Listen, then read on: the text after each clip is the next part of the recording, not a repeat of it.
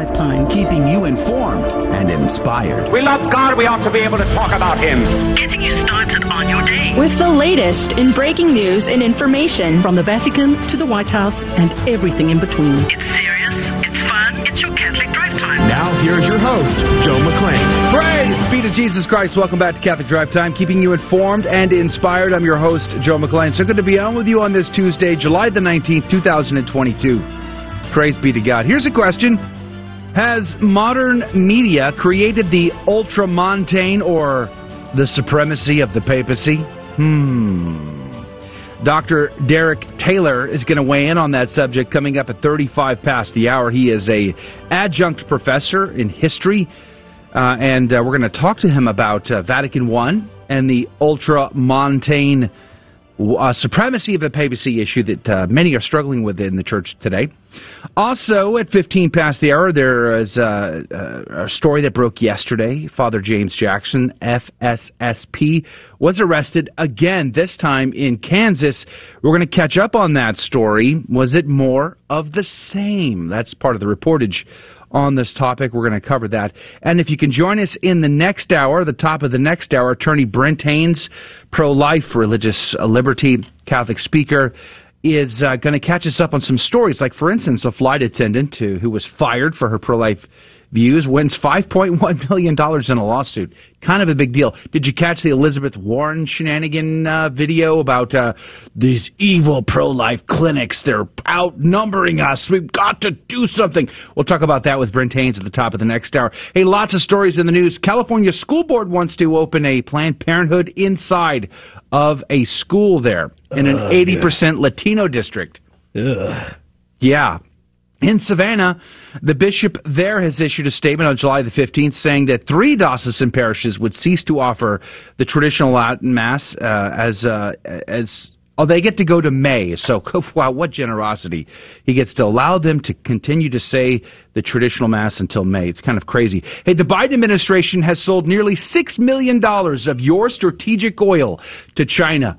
So, Enjoy that. Hey, District Columbia, the mayor there, Muriel Bowser, who has, by the way, declared her city a sanctuary city for illegal immigrants, is now complaining about the masses of buses that are being uh, brought into her town of illegals from Arizona and Texas. Well, there you go. You did say you were a sanctuary. And you might have missed this, but July the 17th, just two days ago, marked the 104 year anniversary of the brutal murder of the Romanov family family by the communists under Vladimir Lenin. What's going on with you this morning, Rudy Carlos? Oh, you know, just a little bit of the same here. Tuesday morning, we're uh, we're chugging along here, huh? You're chugging almost along. There. We're almost halfway there. Hey, I got this really cool email yesterday. Mm-hmm. The sponsor of the game show said, "Hey, if you guys are interested, I'm going to give you a promo code for those who who want to shop on the store. You can get 10% off. So wow. I'm going to give that out. What's the store? Uh, this is Saint Wave over on Etsy. Oh, neat. Praise Yeah. be to God. So if you want to check out uh, Saint Wave, go to etsy.com slash uh, shop slash Saint Wave, and then at checkout you can type in cat C A T drive time, and you get 10% off your order. Uh, you know, maybe uh, Friday when I send out the CDT Insider email, you could remind me of that, and I may include that in the email. All right. I, I have a bad memory when it comes to stuff like that, so hopefully, uh, hopefully you'll prod me a little bit there. Praise be to God. Good morning to you, Adrian Fonseca. Good morning. Yeah, are you awake over there? I am awake. What's good? Are you okay? I didn't mean to startle you. Or... I forget to uh, grab my mic from the. I always forget. I leave it over here, and I have to Uh-huh. bring it closer. Uh huh. Always forget that. Okay, well, praise But you know, I had a good day yesterday. I, yeah? uh, my cousin's uh, birthday was yesterday, so went oh. over to his house. Oh, happy Sang birthday, cousin. He turned 18, so it's weird. He's an adult. Well, Why is it weird that he's an adult? Because he, if he's an adult, that means I'm mm-hmm. old. you are old. I am old This now. is true. I am almost a quarter of a century old. You should be sitting down when you say that. Don't I stand. am. I'm getting. A little Man, your lightheaded, actually. vintage, your hips might start going out on you. I'm, I'm already getting lightheaded, to be honest. I'm like, oh, woozy. please. Good. God, I got socks that are 24 years old. I don't want to talk about Yikes, that's gross. Nice. and I've washed them at least Good call. a couple times anyway. Yeah. I still have a shirt from middle school. Do you really? Yeah. No. Yeah, I'm serious. You're crazy. It's it's my favorite shirt. Is it? Yeah. Wow. Yikes. Lasts a lifetime. Time. All right, praise be to God. Just gonna, we're to jump into it and pray. Do us a favor, share us with a friend, though. In the name of the Father, Son, and the Holy Ghost, amen. Remember, O most gracious Virgin Mary, that never was it known that anyone who fled to thy protection, implored thy help, or sought thine intercession was left unaided. Inspired by this confidence, I fly unto thee, O Virgin of Virgins, my mother. To thee do I come, before thee I stand, sinful and sorrowful. O Mother of the Word incarnate, despise not my petitions, but in thy mercy hear and answer me. Amen. In the name of the Father, the Son, and the Holy Ghost. And now your headlines with Rudy Carlos. Good morning. Thanks for tuning into Catholic Drive Time. Today is Tuesday, July 19th, and here are your headlines this morning. Wow, the 19th. We're almost like half, we're like way over the halfway point of this month. It's pretty crazy. All right, this one's from Breitbart. Paul Pelosi buys millions in semiconductor stocks before congressional subsidy vote. Paul Pelosi, who's the husband of Nancy Pelosi, purchased 20,000 shares worth of the stock between $1 million and $5 million in NVIDIA, a semiconductor company based in Santa Clara, California, which is which was revealed in a disclosure that Nancy Pelosi filed with the House of Representatives on Thursday night, right before the Senate is set to vote on a com- uh, competition bill next week that would give 52 million billion actually uh, 52 billion dollars worth of sus- subsidies to the semiconductor industry. The Washington Examiner reports House to set House set to vote on proposal that would codify same-sex marriage into federal law. The House of Representatives is expected to vote this week on a bill that would enshrine into federal law the supposed right to same-sex marriage. Lawmakers say this is a response to suggestions by Justice Clarence Thomas that the Supreme Court could revisit the right to same-sex marriage in the wake of the court's decision to overturn Roe v. Wade. The legislation, ironically named Respect for Marriage Act, was introduced by a group of mostly Democratic lawmakers on Monday. If enacted, the bill would repeal the Defense of Marriage Act, the 1996 law that defined marriage for federal purposes as a union of one man and one woman. The bill would also alter the federal definition of marriage to include same sex unions. The Epoch Times reports Texas gunman's family refused to illegally buy him guns. This is the gunman in Uvalde.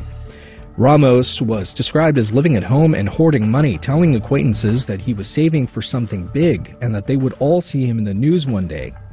The owner of the gun store where he purchased the guns said the man struck him as an average customer with no red flags or suspicious conditions. He recalled asking Ramos how he could afford to spend thousands of dollars on guns, and he was told he saved up for the purchases. Other patrons, however, told the FBI that the uh, after the shooting that Ramos was nervous looking and appeared odd, and some said he looked like a school shooter. Reuters reports West Virginia judge blocks pre Roe v. Wade abortion ban. A West Virginia judge on Monday blocked officials from enforcing a 19th century ban on abortions after the U.S. Supreme Court overturned the 1973 Roe v. Wade decision that recognized the supposed con- constitutional right of women to kill their children in the womb. The decision by Kanawha County Circuit Judge Tera Salango clears the way for the state's lone abortion clinic to resume services, which it suspended out of fear of, of prosecution following the U.S. Supreme Court's June 24th ruling. And those were your headline news this morning. God love you. The saint of the day is Saint Mary MacCullop. I hope I'm saying that right. It's an Australian saint, so who knows? If Saint Mary MacCullop was alive today, she would be a household name. It's not that she sought the limelight. On the contrary, she simply wanted to serve the poor wherever she found them in her native Australia.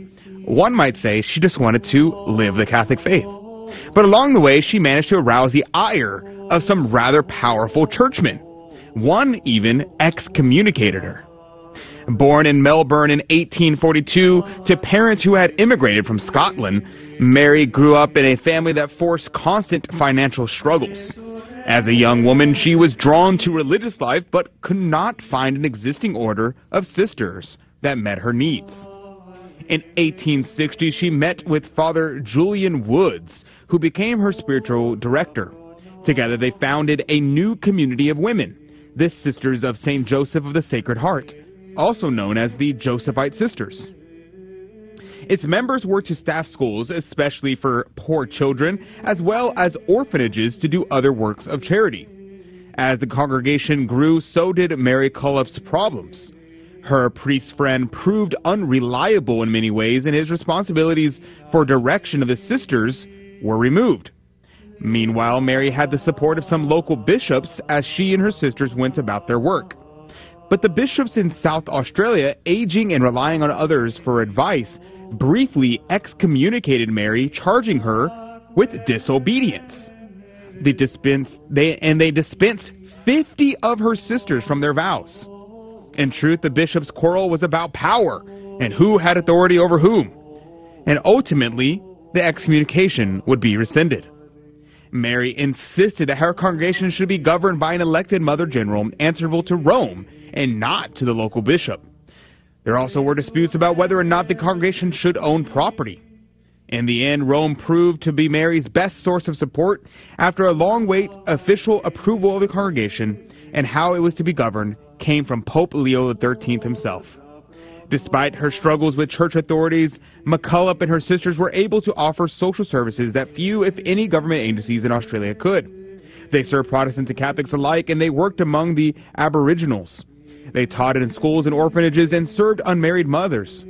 Money, actually the lack of it, was a constant worry, but the sisters who begged from door to door were bolstered by faith by the conviction that their struggles were opportunities to grow closer to God.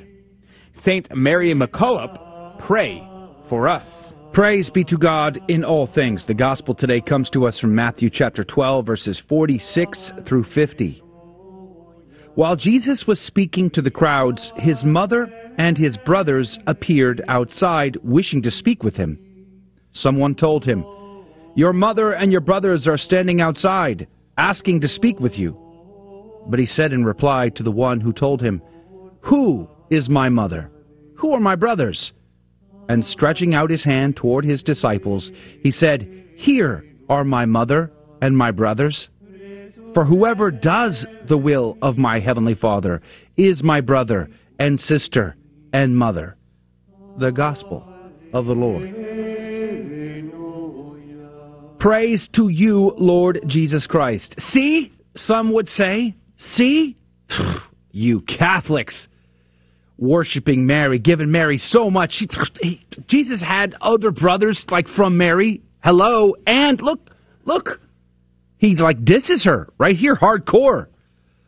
Is that the case? Is that what's going down here? Hmm.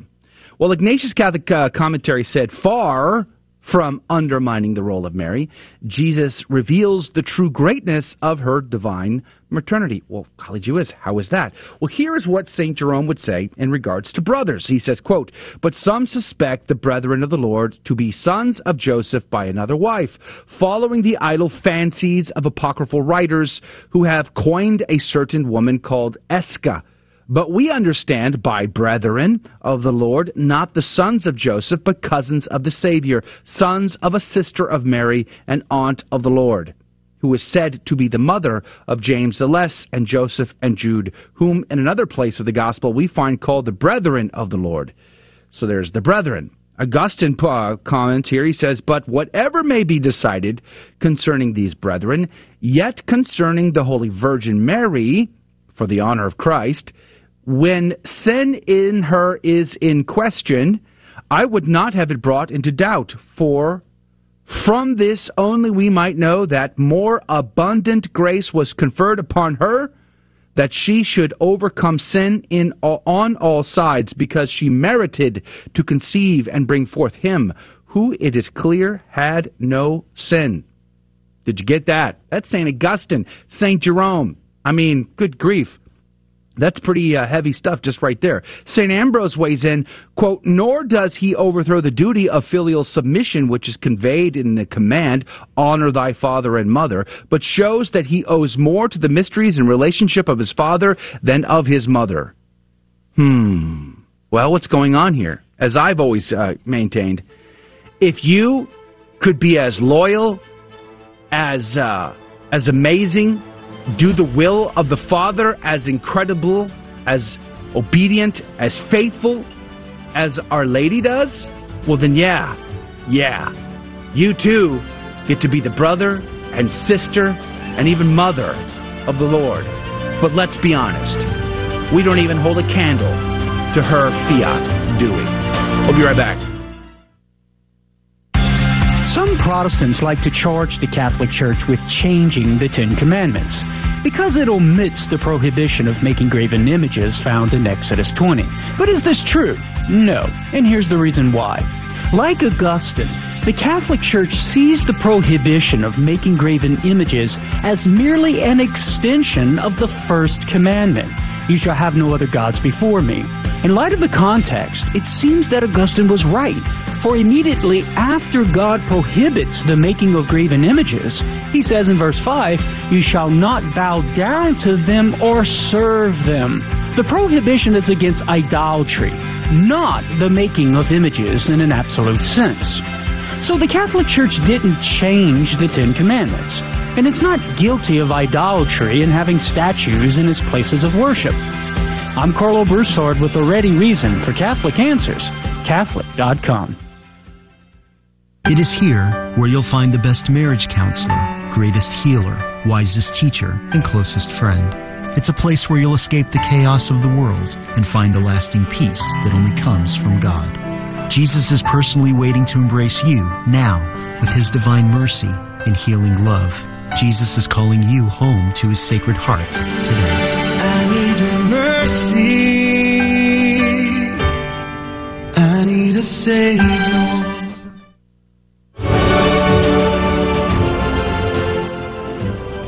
Praise be to Jesus Christ. Welcome back to Catholic Drive Time, keeping you informed and inspired. I'm your host, Joe McClain. So good to be on with you. Praise be to God. Good morning. Uh, coming up at 35 past the hour, we ask the question Has modern media created an ultramontane papacy or a, a, a papacy supremacy? In other words, uh, do we now believe that everything uttered coming from the successor in the chair of St. Peter is like concrete dogma? Uh, what's what's caused this situation? What are we talking about here? We're going to have that conversation with Dr. Derek Taylor coming up at 35 past the hour. So stick around for that if you can and share us with a friend. That'd be grateful, or I'd be grateful. But there are, as I say, lots of stories in the news that are great concern to me, and I'm sure they are to you as well. And yesterday there was an, a story that broke, an update in the Father James Jackson case. Now he is uh, FSSP. You might recall we covered this story. I mean, it's been a long time now. What a six, nearly a year, almost a year. Yeah, a year practically. Um, and uh, he he was arrested for having possession of child pornography, which is detestable and disgusting. Now, we don't know if he's guilty of that. He was arrested for that. He was uh, released on pretrial conditions, awaiting trial, which I think is happening in September.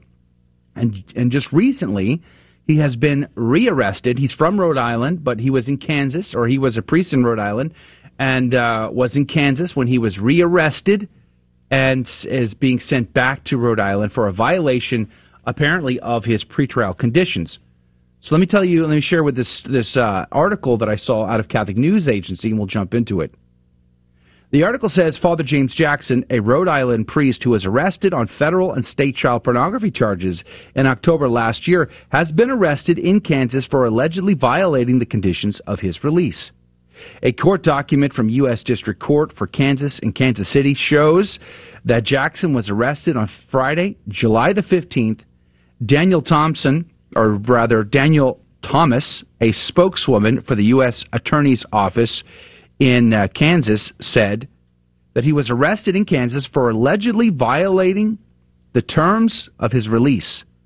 He is being transported to the U.S. District Court of Rhode Island to face charges there, uh, she said. Thomas added that he is not being charged in Kansas. She declined further comment. Jackson, a member of the priestly fraternity of St. Peter, was the former pastor of St. Mary's Church in Providence. He was arrested October the 30th by the Rhode Island State Police after an investigation by Rhode Island uh, Computer Crimes Task Force. Task Force. Under the terms of his release, the federal court in November, Jackson was allowed to return to his home state of Kansas to live with a relative while waiting for the charges to be uh, adjudicated. Jim Martin, a spokesman for the U.S. District Court of Rhode Island, said that Jackson was arrested for allegedly violating the terms of his pretrial release. It's unclear when Jackson will be returning to Rhode Island, he said. He added that the, quote, nature of the violation has not been disclosed publicly, close quote.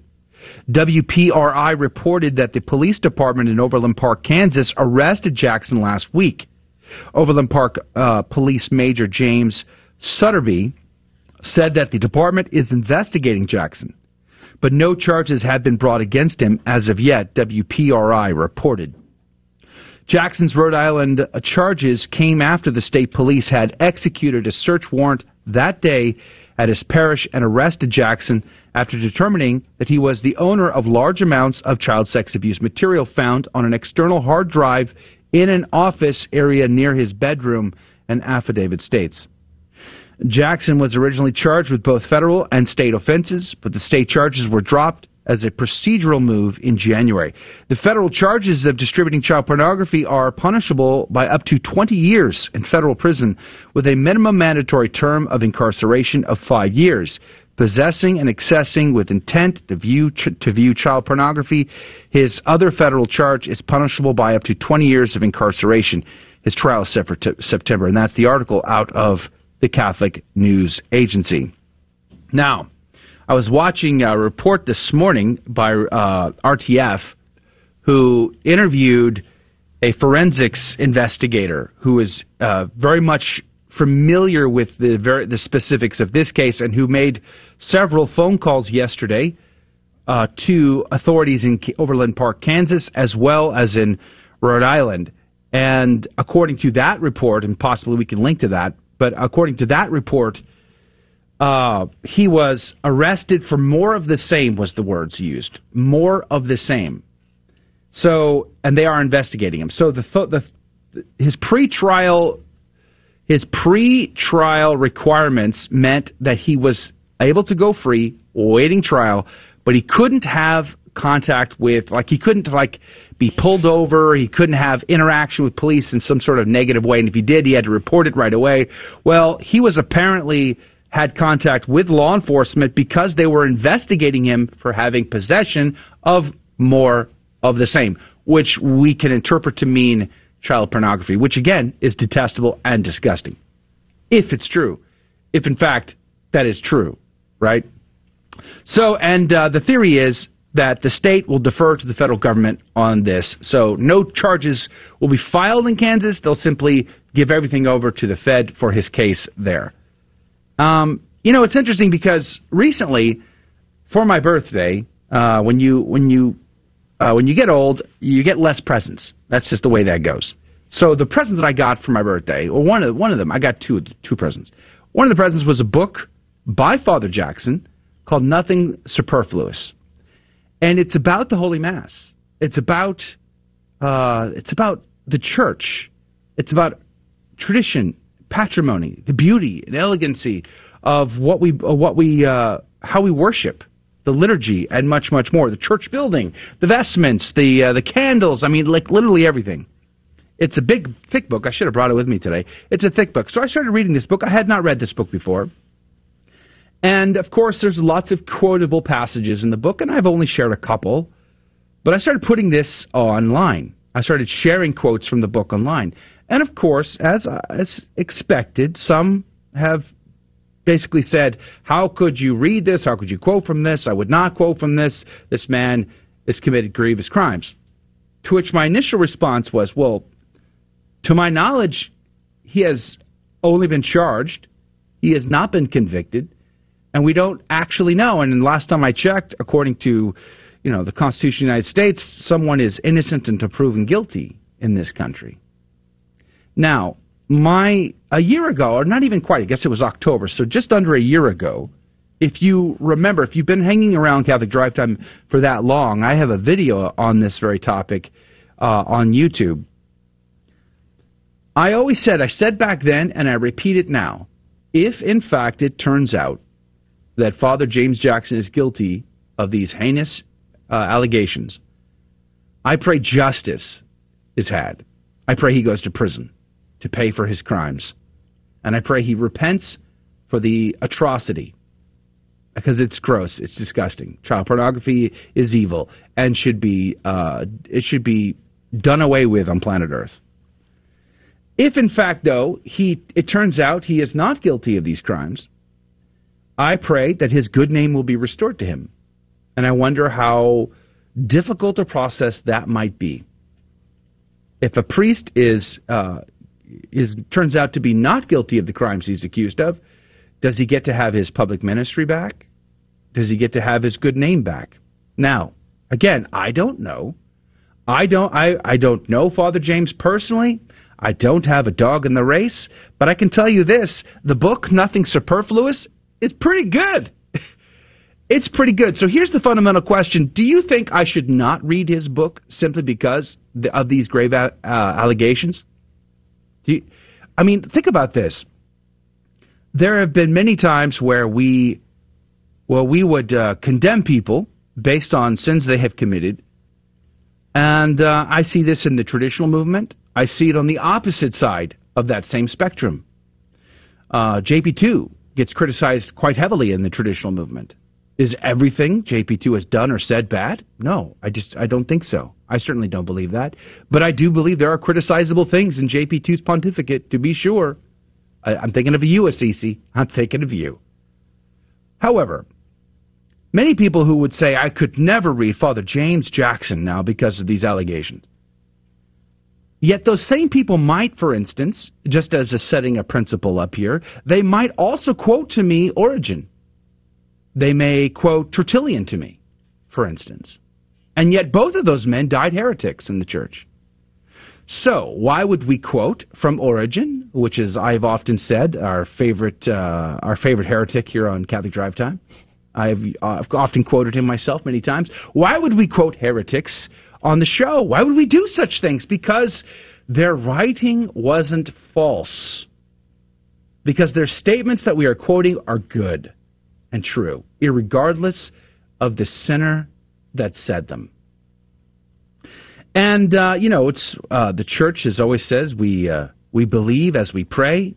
Our liturgy speaks volumes of the doctrines that we we believe and hold close to our hearts, and we teach to the whole world, which is at the heart what nothing superfluous really is about.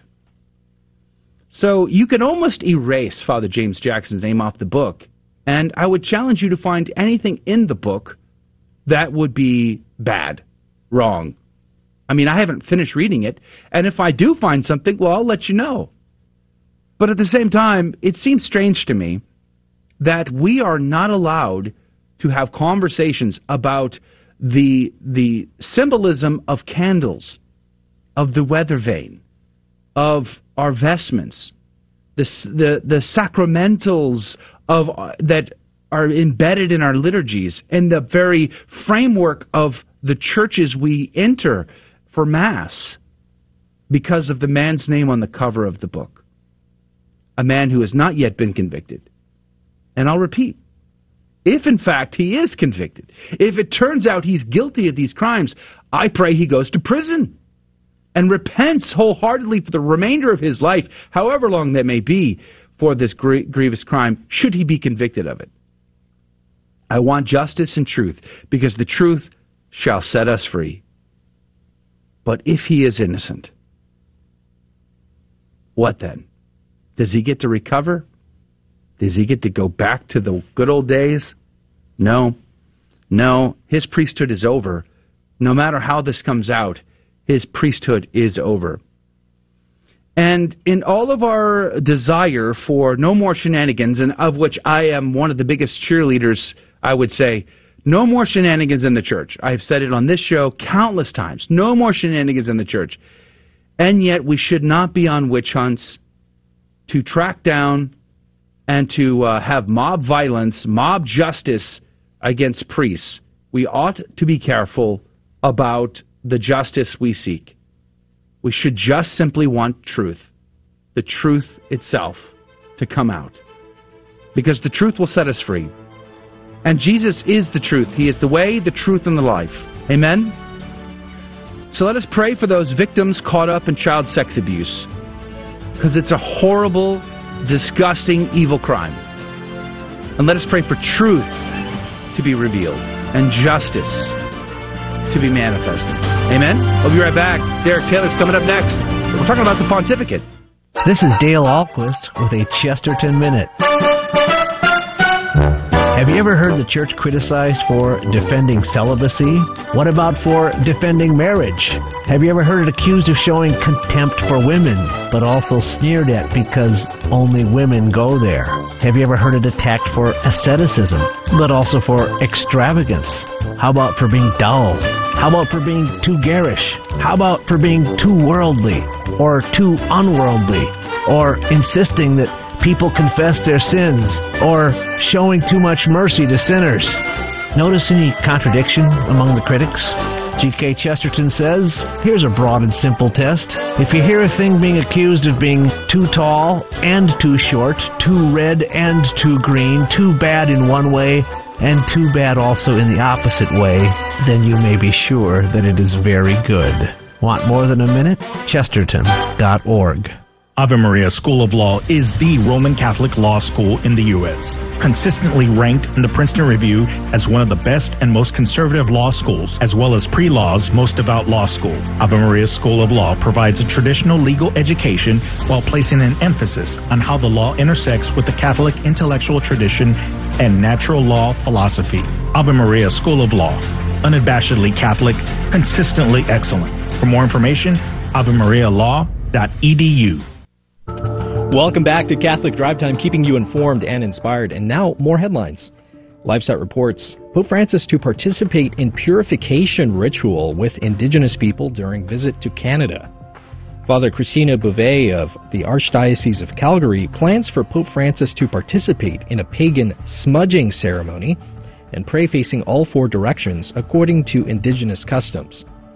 During the Pope's visit to the Sacred Heart Church of the First Peoples, an elder will process into the church holding a bowl of smoldering cedar, sage, sweetgrass, and tobacco to reportedly purify the church. In addition to being an indigenous tradition, the smudging ceremony is practiced in witchcraft and Wicca. Ground News reports Dutch dairy farmer faces having to cull 95% of his cows. Actually, this is from the Epoch Times. In the Netherlands, dairy farmer Martin Neppel, Neppelen Broek is near the end of the line. New environmental regulations will require him to slash his livestock numbers by 95%. He thinks he will have to sell his family farm. He says, quote, I can't run a farm on 5%. For me, it's over and done with, he said in a July 7th interview with the Epoch Times. He says, quote, in view of regulations, I can't sell it to anybody. Nobody wants to buy it, but the government wants to buy it, and that's why they have these regulations, I think, unquote. The AP reports Turkey warns it can freeze Sweden and Finland's NATO process. The Nordic country's accession still needs to be approved by parliaments of all 30 NATO members, and Turkey's parliament could refuse to ratify the deal. Last month, Turkey lifted its objection to Sweden and Finland joining the alliance, but warned that it would block the, progress, the process rather if they failed to extradite suspects with links to outlawed Kurdish groups or the network of an exiled cleric accused of orchestrating a failed coup in 2016. And those were your headline news this morning. God love you. Praise be to God in all things. Thank you, Rudy, for keeping us up to date. We're trying to get uh, Derek Taylor on the line here for uh, this article he's got out of Crisis Magazine. Has modern media created the ultramontane papacy? Let me read a little bit of this to you. Uh, I think this is a fascinating conversation and one we should have because routinely, routinely, every time something happens out of the Vatican or His Holiness Pope Francis makes a statement, there's a good portion of us that get upset about these things, you know. So we just where where do we fall on this? And I find this fascinating because it has some historical context here. The article says there is much debate these days in conservative and traditional Catholic circles about the papal authority. Pope Francis's pontificate has produced concern about the uses of papal power driven by Francis's apparent contradiction of what have been understood as settled doctrines on moral questions and the teaching of his immediate predecessors. What has undoubtedly flummoxed Catholics concerned with orthodoxy is how many ordinary Catholics don't seem to understand the Pope can't simply will whatever he wants with regard to doctrine. How did things get this way? It's a great question. It's a really good question. Much of this discussion has centered around ultramontanism. The term ultramontane literally means beyond the mountains. It was first used during the investiture controversy of the 11th and 12th centuries, when opponents of the German Emperor Henry IV appealed to the Pope beyond the mountains in Italy. With the Reformation, theologians made it made increasing appeal to papal authority in debates with Protestants.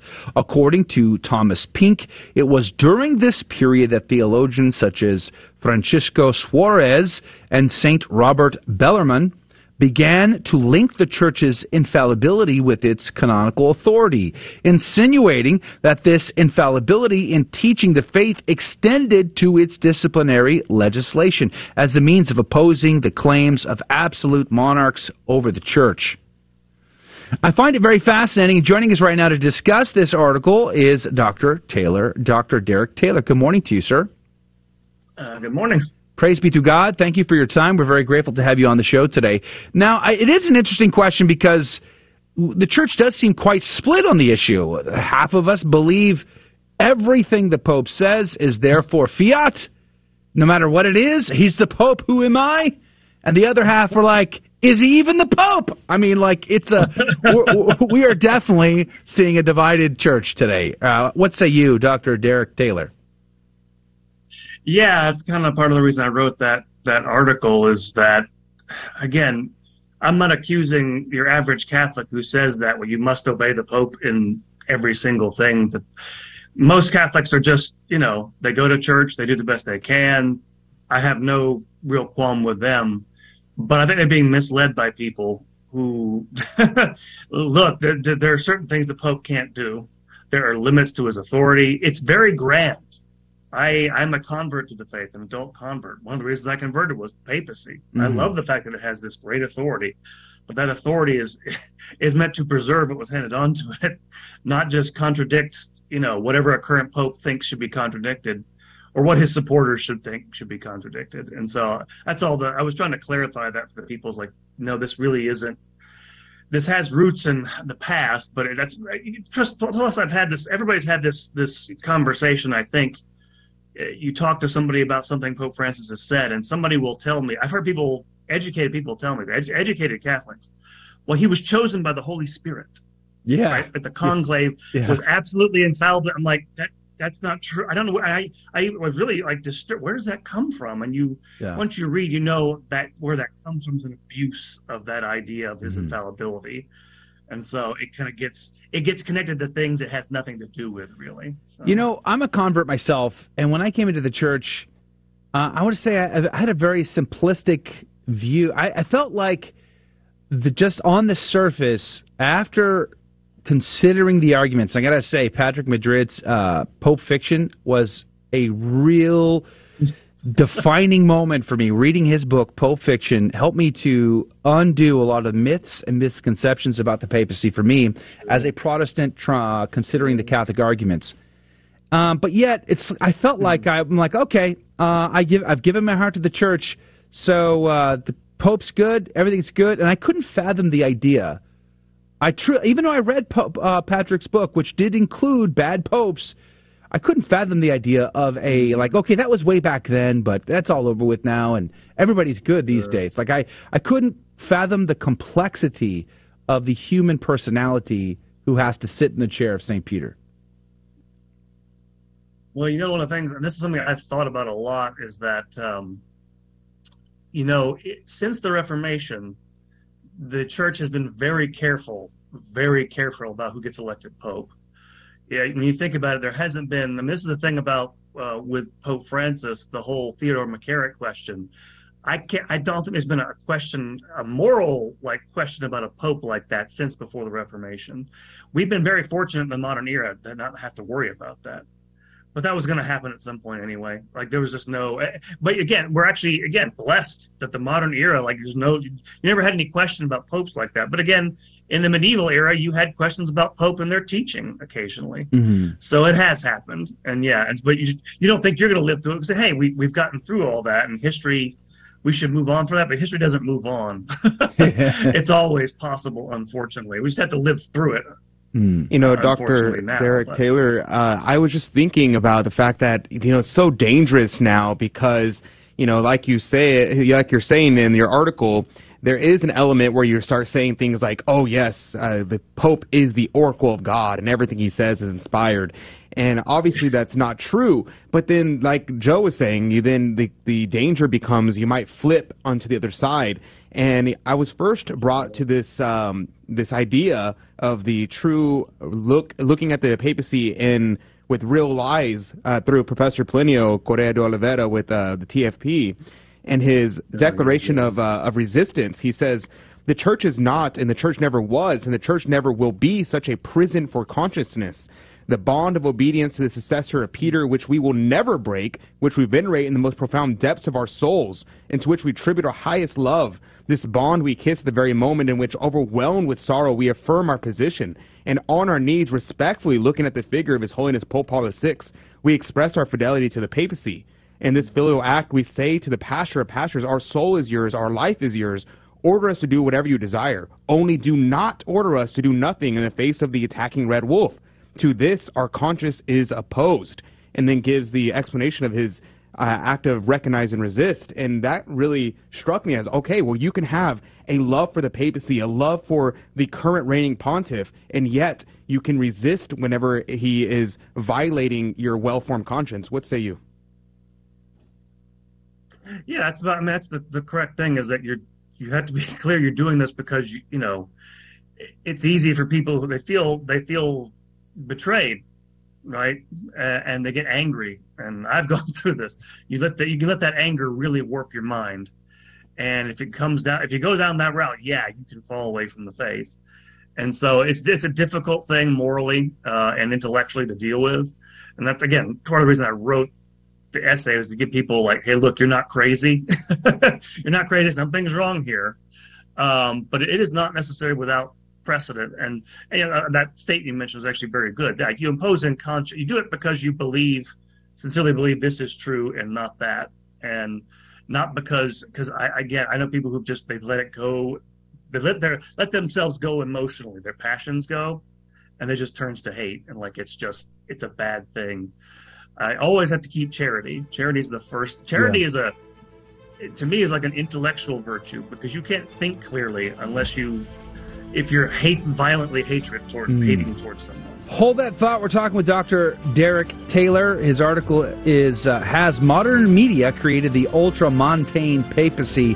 And it's over at Crisis Magazine, crisismagazine.com. We're going to conversate more about this on the other side of the break. So don't go anywhere. Catholic Drive Time We'll be right back.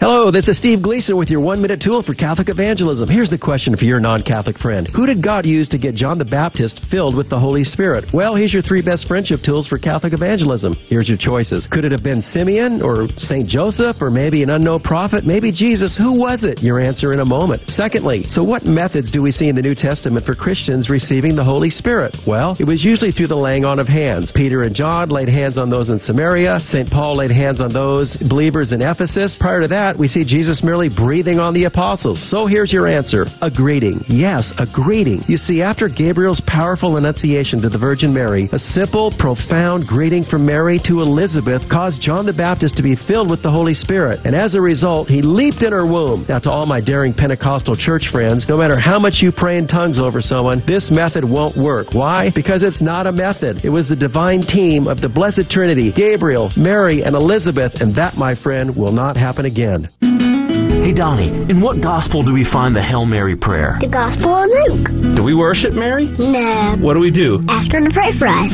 As parents, we're the primary educators of our Catholic faith to our children, and if you don't know your Catholic faith as well as you should, that's okay. Just tune in daily to the Guadalupe Radio Network by logging online to grnonline.com. The Guadalupe Radio Network. Listen, learn, love, and pass it on.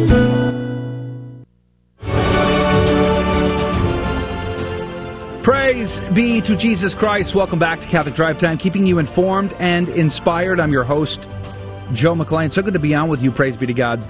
Dr. Derek Taylor is our guest. He is an adjunct professor uh, on, on history, I believe. Isn't that correct? Your history, prof- your Yeah. history prof. Yeah. Praise be to God. I love history, uh, but I don't like history props because they want homework, and I don't like homework. So, so don't take that personally. I agree. Don't take that personally. He's got a great article over at Crisis Magazine. The headline says, Has modern media created the ultramontane papacy? And as I said at the top of the uh, conversation, ultramontane means over the mountains. It has its historical roots in going over the mountains uh, to seek clarification from the Pope, uh, and that sort of that the trend grew. And of course, it goes all the way back, right? I mean, you go back to uh, to the earliest uh, church, the first century. Like it was like the third Pope wrote a letter to the Corinthians, like Clement of Rome, and he's like, "Listen, you Corinthians, there's a reason why Saint Paul is smacking you upside the head, you knucklehead." I mean, like, uh, so what gave him the right, the authority to do so?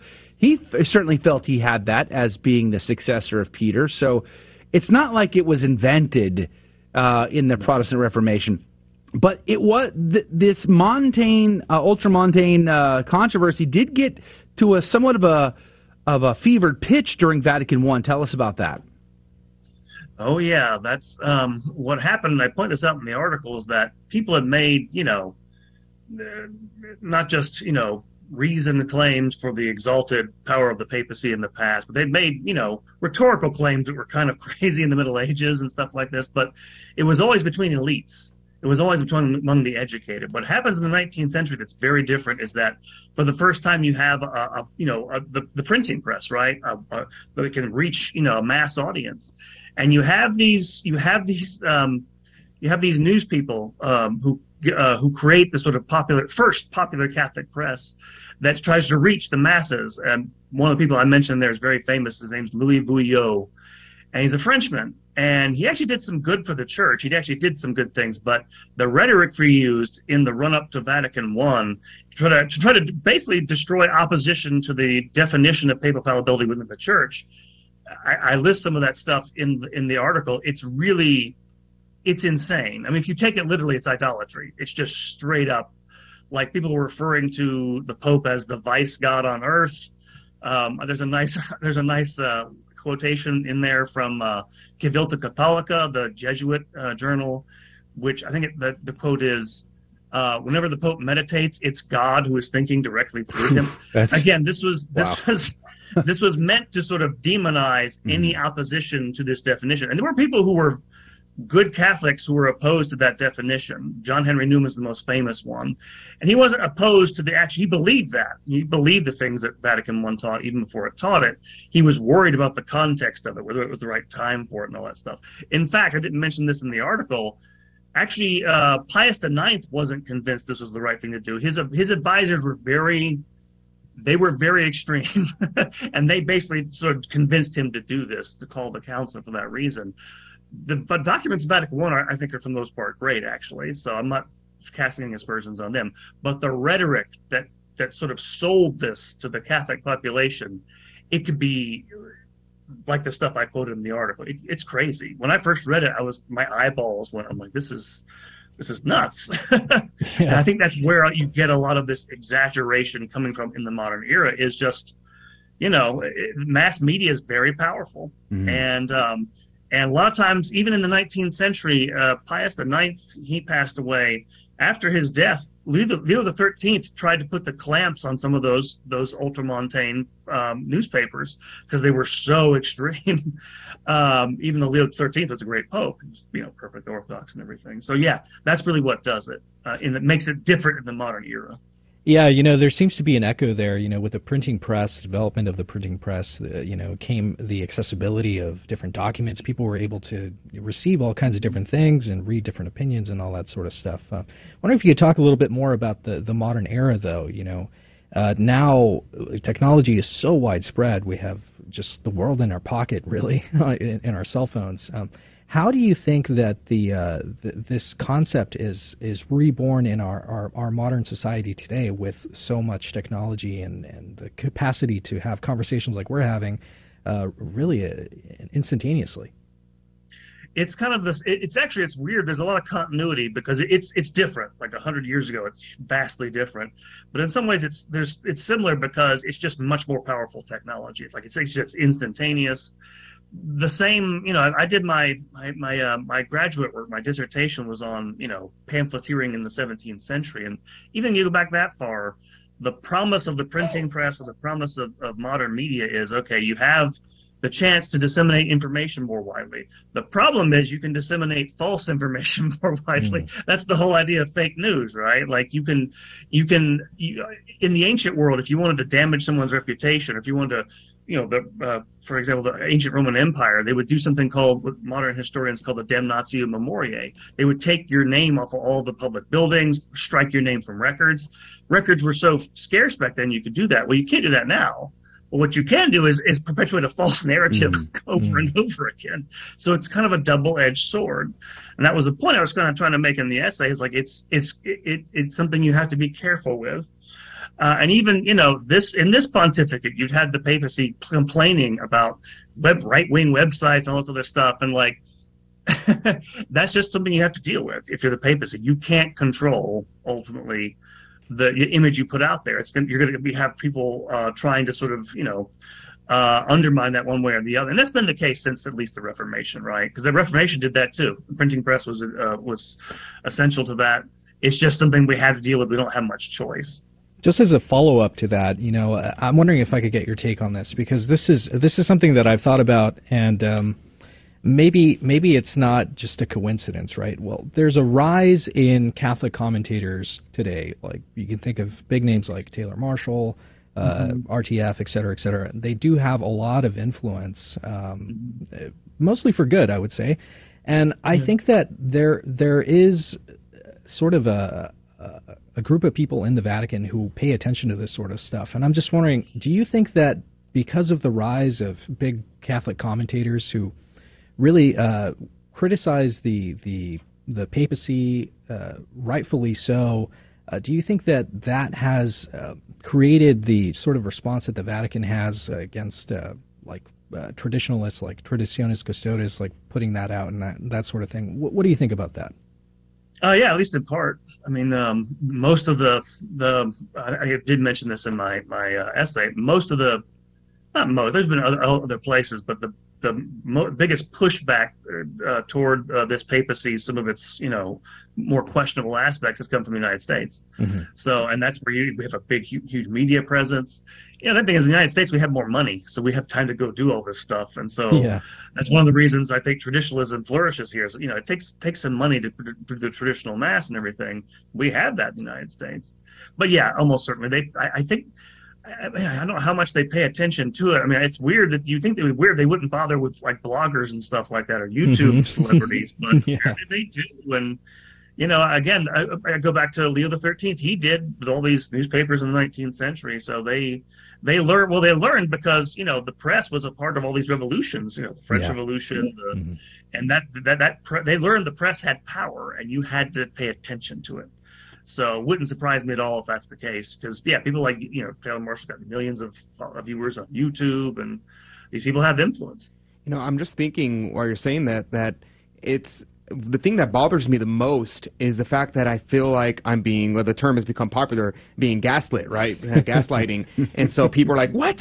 No, nothing's changed. No doctrine's been changed. It's like, yeah. but, and then uh, I'm thinking most specifically of the death penalty. I got in trouble for talking about the death penalty in college, mm-hmm. and they're like, no, no, no, you can't say that the death penalty is is perfectly fine. That's uh, against the church teaching. And I'm like, but, but the Pope used to have a papal executioner. But yeah. but popes have executed people. But we promoted it. But it's in the Bible and and people are trying to tell me, and I'm just like confused. And it took me a while to actually understand what was going on. And so that push from the media to try to say, "Don't believe your lying eyes," that's what bothers me the most about this position that the Pope's authority is over the doctrine, over Scripture, over everything else. And that's again, that's one of the there are people, especially the supporters of Francis, the media supporters, quite frankly, some of them are just very dishonest. They're just very dishonest. Yeah, one of them passed uh, away just recently. the, What's that? The, one of them just passed away recently. The atheist who. Uh, oh yeah, yeah, yeah, Scalafari. God help his soul. Um, uh, and he, ha- yeah, and there are just people who do this, and it's just very like it's just. Mm-hmm. You wonder what goes through their mind, right? Like you've got it, and again, there. I think as I've met, I've talked with very liberal people in the church who aren't like that. Like they're they're more they're not they're they I think they're totally wrong. I think they're Yeah. basically embracing it. They're not they're not lying to me. And that's the worst part when you feel like someone's being intentionally dishonest. The other thing, yeah, the other aspect I think to this conversation I think is important to bring up is one could criticize uh, what they see coming from statements from the Pope or what have you, uh, and at the same time not hate him. Yeah. You know what I mean? Like I, it, we get lumped into uh, these extremes. Like you must therefore hate everything and therefore burn the whole thing down. Like no, mm-mm. One could one could have great charity and love for a person and still call them out on on these errors and these issues. And I think that's kind of where we're at with with a lot of what comes out of the Vatican. It's like we are we love the church, we love Holy Mother Church, we want the best for Pope Francis, for the cardinals, for for everybody involved, but at the same time we just don't want error being taught.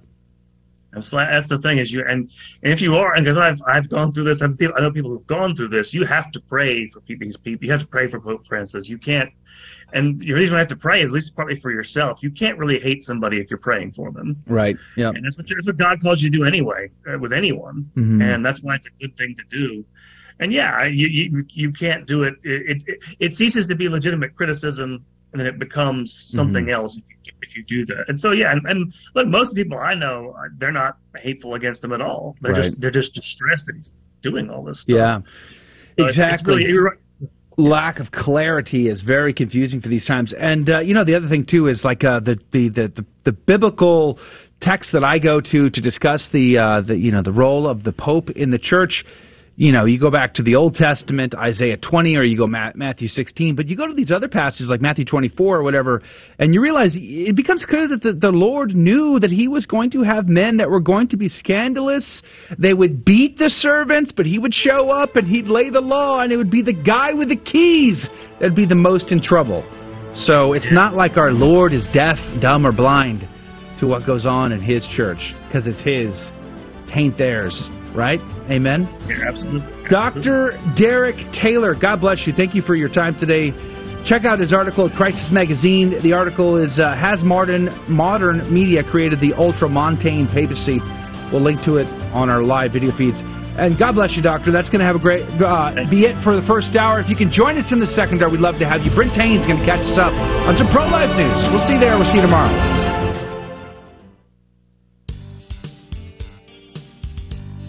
Hello, this is Steve Gleason with your one minute tool for Catholic evangelism. Here's the question for your non Catholic friend. Have you ever thought, well, why can't a prayer at a Catholic Mass cause the Holy Spirit to come upon the bread and wine and thus turn it into the actual body and blood of Jesus? Well, here's your three best friendship tools for Catholic evangelism. Number one, remember, three of the most magnificent miracles were a result of the Holy Spirit coming upon someone or something, such as the Holy Spirit came upon the face of the deep and God created the world. The Holy Spirit came upon Mary and she brought forth Jesus in her womb. Secondly, a boatload of scriptural support, such as 1 Corinthians 10:16, which says, "The cup of blessing which we bless, is it not a participation in the blood of Christ?" And thirdly, my honest reflection: your transformation after a prayer for conversion was not and is not noticeable in the human eye. So then, why do you reject a prayer which transforms bread and wine into Jesus' body and blood? I know the reason. Just a whole bunch of people have told you that.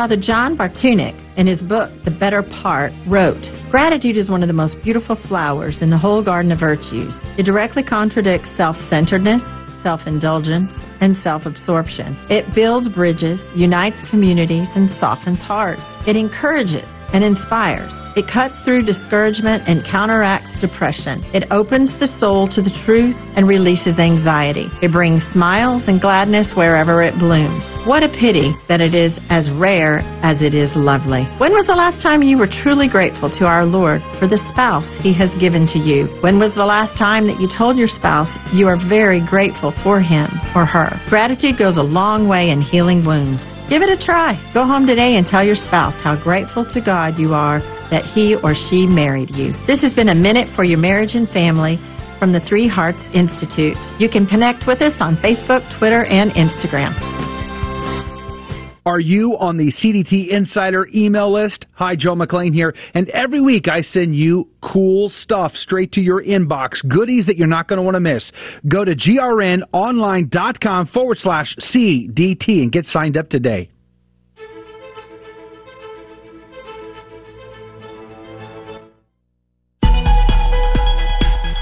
Hi, my name is John Henry from St. John Vianney Catholic Church, and you're listening to AM 1430 KSHJ Houston, part of the Guadalupe Radio Network, radio for your soul. Joe McClain, so good to be on with you. Praise be to God. Oh, we just wrapped up a conversation with Dr. Derek Taylor, a history prof out of Kansas, about his article, Has Modern Media Created Ultramontane Papacy? And uh, you should check it out. It's over at crisismagazine.com. Very good article, praise be to God. And you can always catch that conversation if you missed it on our podcast feed. Again, linked up on our website, grnonline.com forward slash CDT. That's grnonline.com forward slash CDT. Uh, I do find it difficult, though, to be I mean to be honest with you, because Mm-hmm. I spent so much time working in Catholic apologetics, defending the papacy against Protestants who would deny the existence of a papacy in the early church, for instance, that it becomes more tricky in our time to have to like do pope splaining all the time, right? Like that. You got to do all these like mental gymnastics. Yes, Joe, Mister Pope guy. Well, what explain now? this. Yeah, exactly. explain that one. Well, he said this. Yeah, Well, I- yeah, he did. I just remember when people first started messaging me about like that, you know, nine years ago. They were like, "Mm-hmm. What now, big guy?" And what was- are you gonna do? You're like, explain this one, Lucy. You know, I got some explaining to do. You know, I just remember thinking, oh, oh no, what? Yikes! This is just a one-off. It's okay. It's just one little thing. No big deal. Nothing to see here. Move on. Move on. it can be it can be meant this way. It can be meant that way. And then he did it again. And again. And then and again. Again. It, it becomes com- it becomes complicated. And I've said it a billion, billion times. Nobody wakes up in the morning and says, "Golly, gee whiz, I can't wait to criticize the Pope." or or any priest or clergy member or bishop or what like no like who does that i don't We don't we don't enjoy pointing out no. the faults of the Holy Father. Yeah. Um, but or the complexity of his job. It's very it's very complex, and you have to you have to think about this. At the end of his life, he's going to face judgment like you and me, yeah and his is going to be far Mm. far worse because he had the keys. Yeah, like you said, you know he was he was the servant with the keys, and well, mm-hmm. You know, my first memory, well. my first memory of a issue with Pope Francis was one day I was coming home from school, and my mom had brought up to me something that Pope Francis had said, and was like, "That's not that's not true, is it? Pope Francis wouldn't say something like that." And I was like, I can't remember what it was. I want to say it was something about had to do with contraception, where they had the whole Amoris Laetitia thing, and No, then yeah. the Argentinian bishop said, "No, this is the proper interpretation of what Pope Francis said." And Pope Francis, is, and then Rome was like, "Yeah, that's the right one." And everybody was like, "What?" And Wait, so my what? my mom had saw something about that and asked me about it. And I was like, "No, Pope Francis didn't say that. That's great. That's just the media. You can't trust the media. That's not true." And I went and I remember bringing it up to one of my professors. My professor was like, "Well, to be honest." I try to just ignore everything going on in Rome, and I don't know what you're referring to. Whatever, this is the correct answer to the question, but I don't know if Pope Francis said whatever he said. I have no idea. Yeah. So that was my first wake up call, and I was like, "Whoa, something, something's not right. Something is not right. Something doesn't smell right in, Den- Yeah. in Denmark. Or Something in Rome. in Denmark."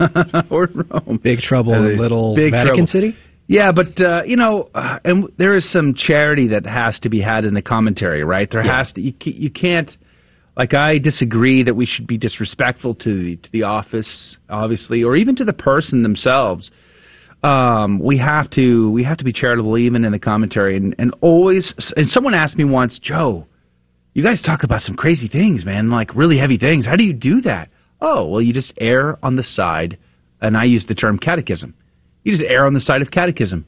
If you're if you err on the side of what the church teaches, holds to, passes on uh, the traditions either by mouth or by letter, as St. Paul would say, well then, if God is with you, who can be against you? I mean, it, and the idea is not to create division or controversy, but rather to shed light into a darkness because the light will vanquish the darkness, and that's always a good thing, right? Praise be to God. Amen.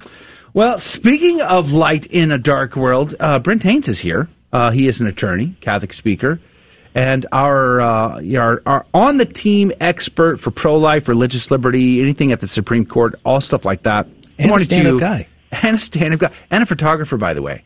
uh, good morning to you, Brent Haynes.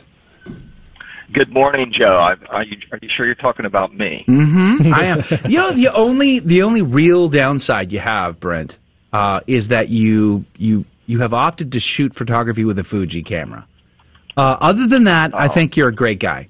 Um, y- you passed up some wonderful cameras to get to Fuji, and I'm so sorry you've done so. Yeah, I could have got a Sony. You He's could a have wise, gone, wise man. You could have gone Panasonic Lumix, gone Canon. And your life would have been. I'm teasing. What does the Constitution say about that? we got to have a show just on cameras someday, just because.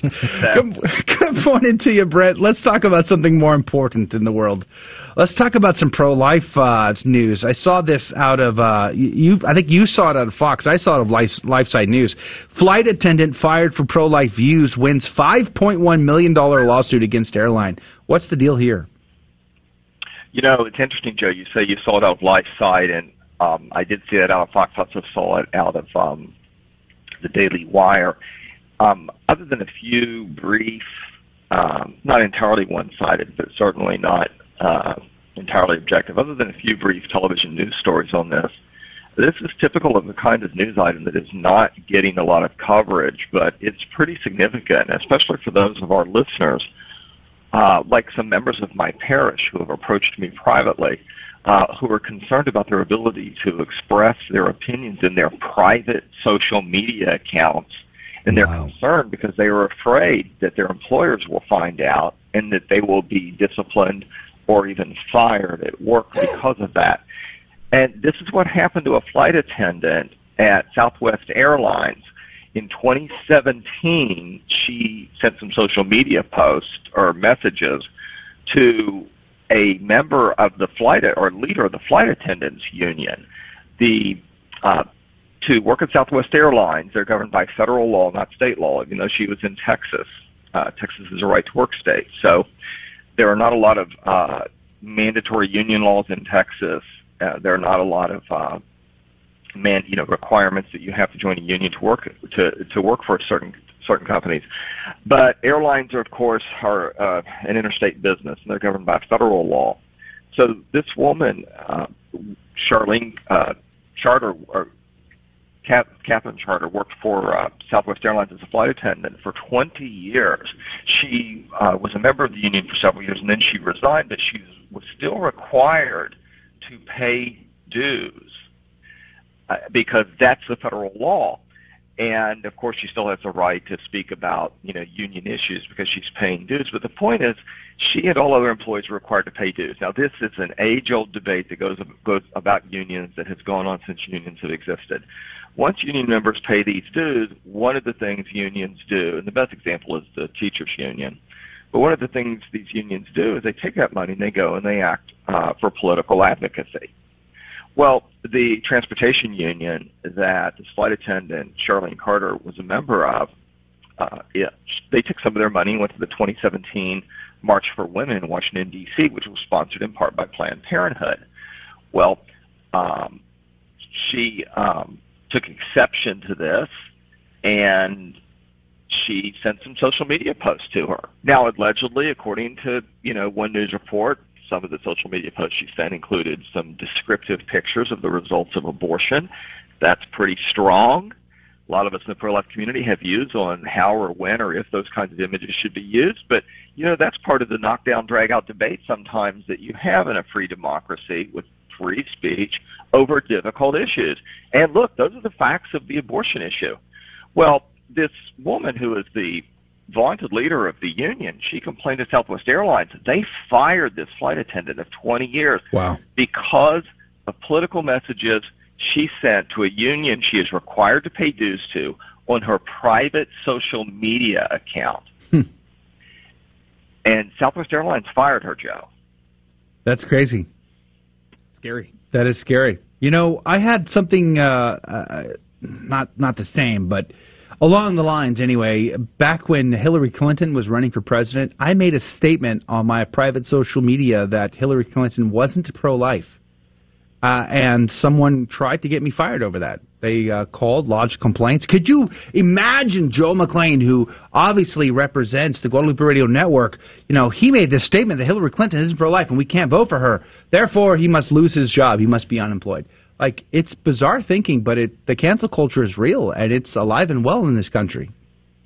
It is very real. I mean, this was a flight attendant of 20 years. Anybody who who flies, especially those who've flown recently, and you know, I flew just a a, a month ago for uh, my friend's ordination to the priesthood, which happened a month ago today, and you know, flight attendants do a difficult job. Um, and you know they put up with a lot. You know we've seen items in the news about it. They have a difficult enough time, but no matter what your job is, you should be free to utilize your First Amendment uh, rights in your private life. Well, uh, Charlene Carter filed suit in federal court in Dallas, Texas, and she claimed, uh, in part, violations of her religious beliefs. And there was a question as to whether even the, the lawsuit should be allowed to go on. If for some reason it gets reversed on appeal, it will probably be on those grounds that somehow procedurally the lawsuit itself wasn't proper. Um, you know, Southwest Airlines, of course, maintains, uh, as these companies always do, you know, they always give the language of, uh, well, we respect our, you know, our employees' rights to free speech, but they said, you know, this was abusive and this woman, that, that the union woman felt harassed. Well, the judge denied Southwest Airlines, and she also sued the union, denied Southwest Airlines and the union's uh, motions to dismiss. Mm. It went to a jury, and the jury awarded $5.1 million total in compensatory and punitive damages against Southwest Airlines wow. and the union. 4.15 million against Southwest, 950 million against Local 556 of the Transport Workers Union. Now, look, most of the time, punitive awards don't stand up; they get reduced or they get negotiated uh, so that they get reduced. But this is still a loud, uh, significant message to employers that they need to be careful when they are infringing on their private employee their employees' private uh, speech. Mm-hmm. Also, it's significant that this was in Dallas, Texas. People think of Texas as a conservative state. Dallas is not a conservative city or a conservative Yeah. county, not by Yeah. a long shot. Neither is Austin, neither is San Antonio, neither is, is Houston, which is all of the major cities in in in the state of Texas aren't conservative. Let that sink in. there there there are there are hardly any urban areas that could be considered conservative and the fact that this woman could win a five million dollar verdict in a from a Dallas jury should cause the human resources departments and the corporate offices around the country to hopefully wake up and hopefully take a step back Mhm. and decide not to infringe as much on the free speech rights of their employees. So we'll see what happens at the Yeah. appellate level. It'll go to the federal Fifth Circuit. Probably the challenges will be mostly procedural, but this is a significant victory for employees who want to go out and engage in free speech rights. And I know there's real fear out there because I've been approached more than once in my own parish privately by people who are concerned, uh, people who work for Fortune 500 companies and other large employers, where they've been you know warned about their social media accounts. So this is a real problem because, as you Yeah. said, cancel culture cancel Yeah. culture is real. Yeah, for sure. I have friends in the military who uh, I've you know used to have great conversations, candid conversations, and they they too have been like. Ixnay on the social media A. You know, no more, no more talking here. I got to cancel everything, or I'm going to get in trouble. Uh, so it's a real That's concern. exactly right. There, there have been issues with members of the military. There, uh, the government has more of an argument because members of the military uh, are in special, sensitive positions uh, in terms of their employment and their service and their duty. But that, that's still very rare. Still very real. You know, we, Um, we've had many conversations about that uh, from with uh, another attorney, uh, R. Davis Younts, and uh, he sir he's trying to finish out a 20 year career in the Marine Corps, and uh, of course I served in the Marine Corps. You know, when you raise your right hand and you swear to uphold the Constitution, nowhere in that oath that we make as uh, men and women who serve do we say, and by the way, I give up my First Amendment rights along the way. Like it's not a thing, but somehow it's become a thing in our country. It's sort of a given thing. So it's a very concerning reality that we have to live in. But God bless you, Brent Haynes. Thank you for your time today. Always fun to have you on and uh, keeping us up to date. We'll talk to you next week. Thank you, Joe. All right, praise be to God. Time to play a game. Fear and trembling with prizes at stake, and you could win. All you got to do is pick up a phone and dial 877 757 9424. First caller gets to be our contestant. Brand new prize pack this week. We're so grateful for it. Again, 877 757 9424. The phone number is 877 757 9424. Call right now. Are there any basic rules for doing apologetics? 1 Peter 3:15 says, "Always be prepared to make a defense." Always be prepared, scripture tells us. How can we always be prepared to make a defense of our faith? Rule number 1, pray. Pray to the Holy Spirit that he give you the courage to share your faith and the wisdom to choose your words carefully and profitably. Rule number 2, you don't have to know everything right now. Learn a little bit more about your faith each and every day. Read scripture, read the catechism, listen to apologetics tapes, listen to Catholic radio. Learn a little bit at a time. Rule number three, Luke 5, verse 10. Do not be afraid, henceforth you will be catching men. Jesus said this to Peter, but he's also saying it to us. Will you make mistakes and get into tight spots when you start sharing your faith with others? Yes, of course you will. But Peter made mistakes and he got into tight spots. Yet Jesus told Peter not to be afraid. Why? Because if we are sincere in our desire to share the truth with others, to share Jesus Christ with others, then Jesus will find a way to make good come from even our mistakes. Rule number four, always view a question about your faith or even an attack on your faith as an opportunity, an opportunity to share the truth. Rule number five, don't get frustrated. Catholics often get frustrated by what I call the doctrinal dance. You get asked about purgatory, Mary, the Pope, sacraments, all in rapid fire succession. Before you can answer one question, you're asked another, then another.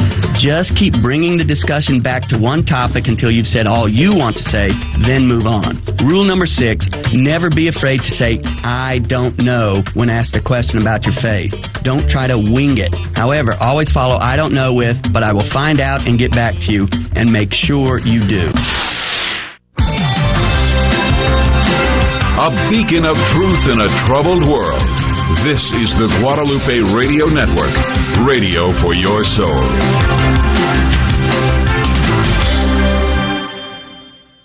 Welcome to another round of fear and trembling.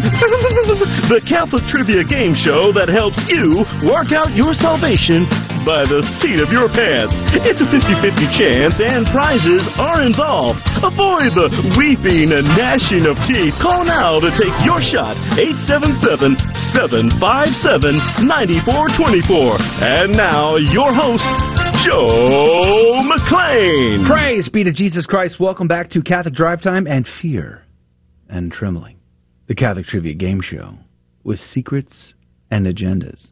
So do me a favor. Don't tell anybody what I'm about to share with you. All right? That's the deal. And if you promise, I will share with you all of my secrets and my agendas. That phone number is 877 757 9424. But there are some things we like to do on the show. Number one, we like to teach the faith. So we look for teachable moments intentionally, sneakily, behind the scenes. We look for teachable moments in the in the questions that you might learn something about your Catholic faith that you didn't know before. Just think about how much fun you're going to have at the next cocktail party you attend when you share these incredible facts. You see what I'm saying? And number two, we like to have a laugh. We like to have a good time, and our callers are actually the best. Praise be to God. They laugh with us, and we enjoy that most. And then, of course, number three, we give out prizes, which means this is a winner for everybody involved. So, if you are new here, I shall explain. I have three Catholic trivia questions sitting in front of me, but I do not ask the caller the questions. So, they don't need to know the correct answers, but could still win the game. I will ask instead Rudy and Adrian, one of which will give us a correct answer, the other will give us an incorrect answer, and the caller will then have 15 seconds on the clock to make a decision. Whomst do they trust more, Rudy or Adrian? And every correct answer goes into the coffee cup of divine providence to win this week's prize. What Praise be win? to God. Praise be to God. We got a really good sponsor this week. Saint Wave has generously offered anything in their shop. One thing, one item on their shop. So the winner this week, who gets drawn out of the coffee cup of divine providence, is going to win something. I'm going to put you in contact with them. And they've also uh, given us another goodie, but uh, you're going to have to tune in to the to the uh, to the email Mhm, email blast mhm. if you want to get that. That's going to go out this week. Mm-hmm. But uh, Saint Wave is uh, very it's a very special uh, sponsor here. All right, so uh, they craft unique designs with throwback aesthetics for those who love their Christian faith. Wow. And uh, you don't have to be a saint to enjoy these garments. No? but it couldn't hurt. So check out their Etsy shop, etsy.com forward slash shop forward slash Saint Wave Apparel. Wow. Praise be to God. Thank you, Saint Wave Apparel. All right, let's go to the phones. Jude, our friend from South Houston. Praise be to God. Good morning to you. Yeah, good morning, Mr. Joe. Hello, Mr. Jude. How have you been? It's been a long time since we talked to you. How have you been? Yeah, very well. No problem. Praise be to God. Are you enjoying this uh, streak of 100 plus degree weather in, in the uh, muggy city of Houston, Texas? Yeah. You're well. You're the only one then who is enjoying this incredibly hot, crazy weather we're having. Uh, praise be to God, Jude. Yeah. By the way, you're from Nigeria. Is that correct? Nigeria. Yes, yes, you are, you are correct. I am reading a book right now uh, about a man by the name of Remi Adeleke, whose father was a tribal chief in uh, Nigeria, but uh, after his dad died, he's grown up in the United States, became a Navy SEAL and others. I'm going through his story right now. So uh, anyway, just thought that was a very interesting connection there, Mr. Jude. You are you are a veteran of this game. You you very much know how this works. Uh, do you have any uh, Do you have any uh, recommendations for those that might not be? Do you, any insider baseball about how to properly navigate the tricky waters of Rudy and Adrian?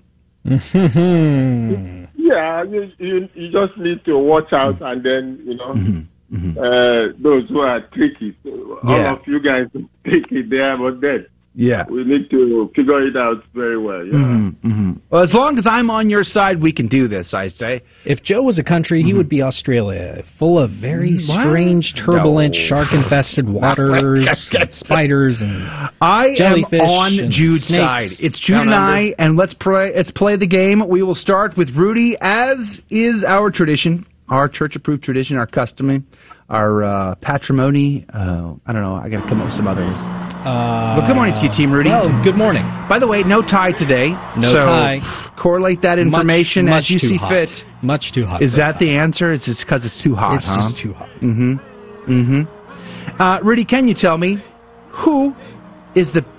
this is your kind of question, by the way. Uh, really? Oh yeah. oh yeah. Well. Can you tell me who is the patron saint of bankers, please? Ah, yes. Patron saint of bankers. That would be Saint Scrooge Oh. MacDowk. Really, Mac who? MacDowk. Dowk? Dowk. Dowk. I should know that. He's Scottish. Like, yeah. I should have that memorized. Okay, of the of the Madowk clan. MacDowk. I got it. Mm-hmm. All right, very good. Adrian, you, sir, are an expert in all things bankery. Oh. Uh, Yes. So I know that because I read your CV. Yes. And yes. uh, sure, I'm nobody, Mhm. nobody embellishes a CV. Don't No don't, don't trust Adrian. He's he's a usurer. He's, he's a usurer? Really? All right. still paying anyway, him back. let's stay focused. Hey, who is the patron saint of bankers, Adrian? The patron saint of bankers. Well, I used to work for Larry Massey. Larry Ah, Massey. I see the Yes, connection. I know. He's can't. He yes. was a banker. He was a banker Forever he He, was a was, a, banker. forever. Got it. And so my buddy Larry Massey. I mean, you know, by knowing him, I Yeah. got to know the patron saint of bankers. Okay. And that would be Yeah? Saint Matthew. Oh, that seems too on the nose. Mm. Are you saying the tax collector guy is the patron saint of bankers? I would. Okay. I would. Hmm. Well, Mr. Jude, you've got options. Adrian says Saint Matthew, the tax collector, was or is the patron saint of bankers, whereas Rudy seems to think it's Saint Scrooge McDowk. 15 seconds on the clock. Who's right? Who's wrong? Jude, what say you? Oh, okay. Saint Matthew, according to Adrian, yeah. Oh. Very right. Scrooge got it. McDowk. Correct. It is, in fact, St. Matthew. It is not Scrooge McDuck. Or Dowd. Yeah. That's good grief, Rudy. You see what we got to deal with here, Jude. All right, let's go to question number two. Uh, this one, I never like these kinds of questions because I can never remember the order of things. But nonetheless, we shall ask them. And we're going to go to Adrian first. Adrian? Yes. What is the second station of the cross, sir? The second station of the cross, you say? Yes, please. Ah, yes. Well, as a self-identified doctor of Station of the Cross, yes. Ology. Ology, yes. Statiology is what we call our called our, our field of study. And, you know, that would be uh-huh. the scourging at the pillar. The, s- scourging at the pillar. That's Mhm. your.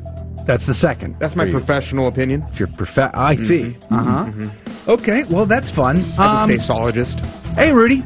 Hey, Uh, Joe. Uh, as a, a knuckle dragger layman, uh, maybe you can answer this, uh, but can you tell me what the second station of the cross is? I'm a professional knuckle, knuckle dragger.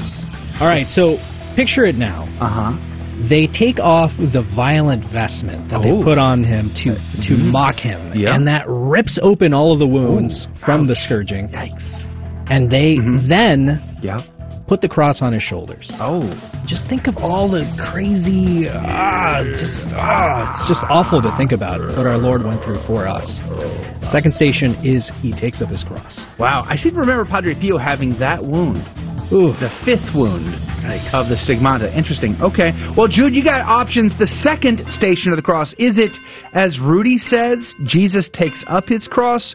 Or is it, as Adrian says, Jesus is scourged at the pillar? 15 seconds on the clock. Who is right? Who is wrong? Mr. Jude, what say you? Yeah, Jesus takes up his cross. So you're going with Rudy on this one. Just You're just going to go with Rudy then, huh? yeah.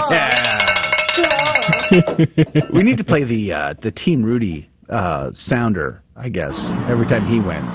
Mm, we'll come up with something. Rudy. Anyway, you are correct. In fact, it is Jesus takes up his cross is the second station. Congratulations, Mr. Jude. You're in for two. It could be a perfect score. It could be, but I'm going to be honest with you. This next question is easily the easiest question of the day.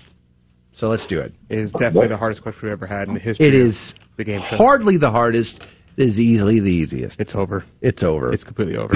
All right, we're, actually over? we're going to go back to Rudy. Rudy, can you tell me what is the title given to the priest appointed to exercise the sacred ministry in an institution such as a prison, a hospital, an orphanage, or a branch of the military? What do we call him? Now, you've heard of a missionary priest. I have. But have you heard of a mercenary priest? I have not.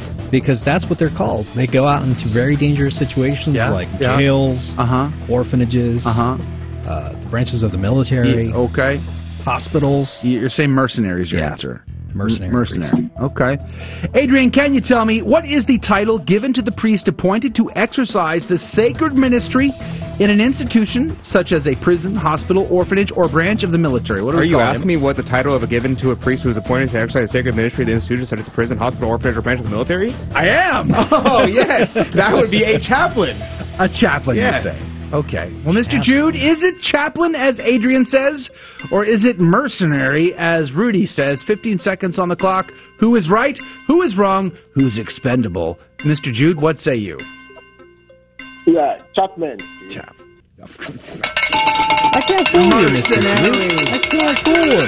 Merc- maybe when during the Cristeros, maybe maybe he was a mercenary then, but chaplain is the correct answer, of course. Mr. Jude, perfect score. Congratulations. You didn't fall for any of that shenanigans. Well done, sir. Thank you. God bless you, Mr. Jude. sir. You have a great day. And that is going to do it for the radio side of our show today. I want to thank our, our, our guests, Brent Haynes, of course, and Dr. Derek Taylor. Praise be to God uh, from Crisis Magazine. Great conversation. Make sure you're on the email list, and I'll share more of those conversations with you in the email this week, later this week, as well as the goodie from our prize sponsor this week. I'll send that to you as well. But otherwise, uh, if you can come back tomorrow, we would surely love to have you. Tomorrow on the show, we're going to have a great conversation with Alex Newman about the World Economic Forum, and David L. Gray will also be on tomorrow. Otherwise, we'll see you in the after show. grnonline.com forward slash CDT. Thank you for joining us on Your Catholic Drive Time, where it is our pleasure to keep you informed and inspired. Join us Monday through Friday at the same time, right here on your favorite Catholic radio station. Don't forget to connect with us just go to facebook.com forward slash Catholic Drive Time. Again, that's facebook.com forward slash Catholic Drive Time. Be sure to share more than just us today. Share Jesus with everyone you meet. Bye now, and God love you.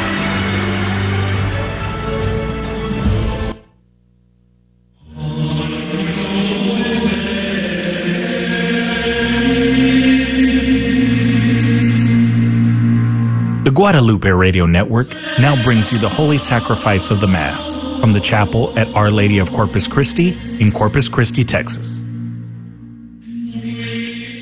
City of Corpus Christi Chapel. Today is Tuesday in the 16th week of Ordinary Time. All right, the intention for today's Mass is for all of our online viewers and for those joining us through Guadalupe Radio. Praise to the holiest in the height, and in the depth be praise. In all his words most wonderful, most sure in all his ways.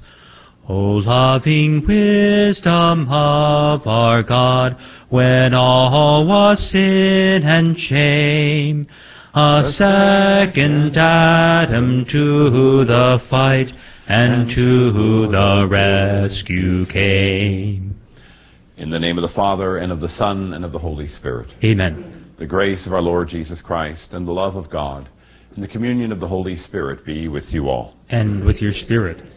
Brothers and sisters, let us call to mind our sins and prepare ourselves to celebrate the sacred mysteries.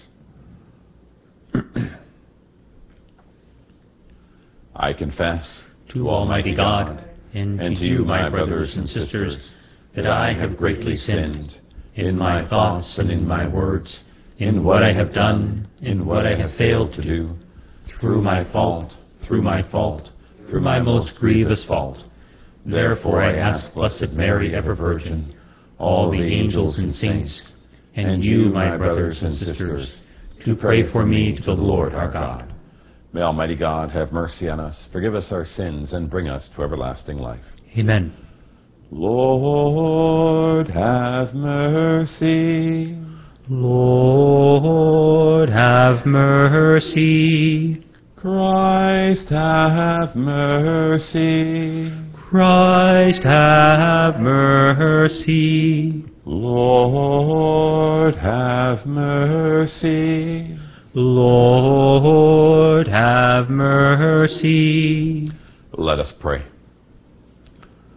Show favor, O Lord, to your servants, and mercifully increase the gifts of your grace, that made fervent in hope, faith, and charity, they may be ever watchful in keeping your commands.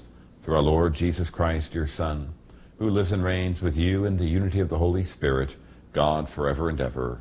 Amen.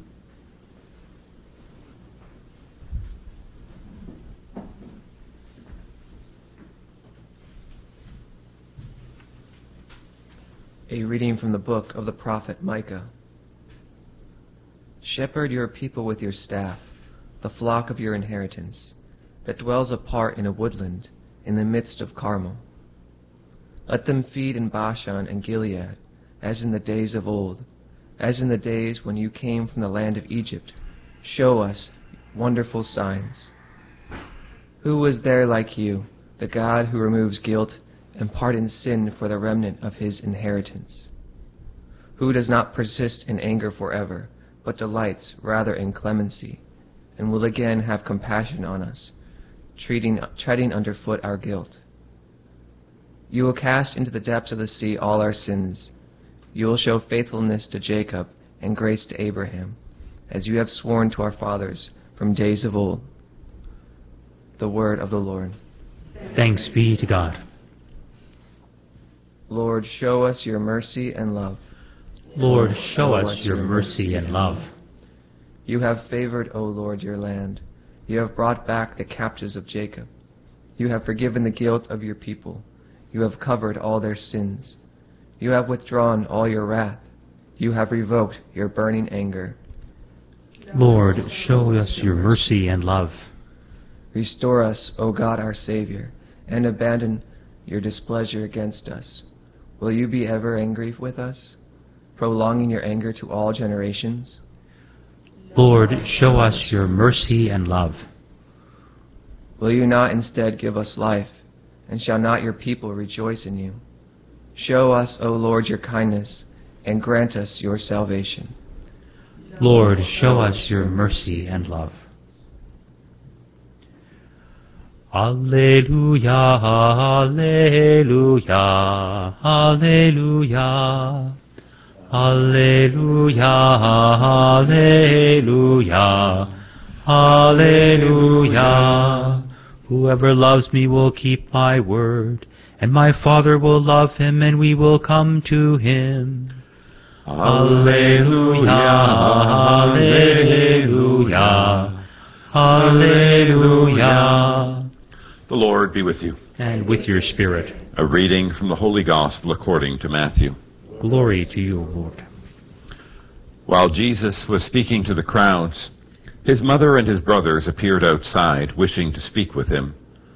Someone told him, Your mother and your brothers are standing outside, asking to speak with you. But he said in reply to the one who told him, Who is my mother? Who are my brothers? And stretching out his hand toward his disciples, he said, Here are my mother and my brothers. For whoever does the will of my heavenly Father is my brother and sister and mother. The Gospel of the Lord. Praise to you, Lord Jesus Christ. Sometimes hear the old saying that blood is thicker than water, referring to the strength of family bonds and family ties. And we can even think back to centuries gone past where within uh, monarchies they would marry into other monarchies to strengthen alliances and allegiances based on a bond of blood. And of course, we know the importance of what family means to each of us. But today's gospel really highlights that there's something even more important than family bonds, and that is our bond in the Christian family united to doing the will of the Father. I think today's gospel, it's important to note that it isn't that Jesus dismisses the importance of the family unit or the purpose of the family as we know as the natural building block upon which all of society is built, but rather he orients the love of the family toward the will of God. To say family in and of itself is great, but there's something even more important, which is to be united together in trying to accomplish the will of the Father. That this is the most important goal of our life. It's not diminishing family, but rather highlighting the importance of being able to accomplish God's will. I think for each of us, it is a reminder that every day when we wake up in the morning, um, we are called to remind ourselves that our focus for the day is to be to complete God's will, to be able to discern His will, and then to bring it to fruition. And nothing is more important than that. In that context, of course, we can see that today's gospel is certainly not any kind of uh, diss of Jesus' mother, Mary, but rather it really is highlighting her prominence that yes, uh, she is the mother of God, she's the mother of Jesus, but she's also most perfectly mother in the sense of being the one who most perfectly accomplished the will of her Father alongside her divine Son, Jesus. And so today, let us ask God for the grace that through the intercession of our uh, Blessed Mother Mary, that we would apply ourselves assiduously every day of our life to, to know God's will and then to strive with all our heart to fulfill it. Amen.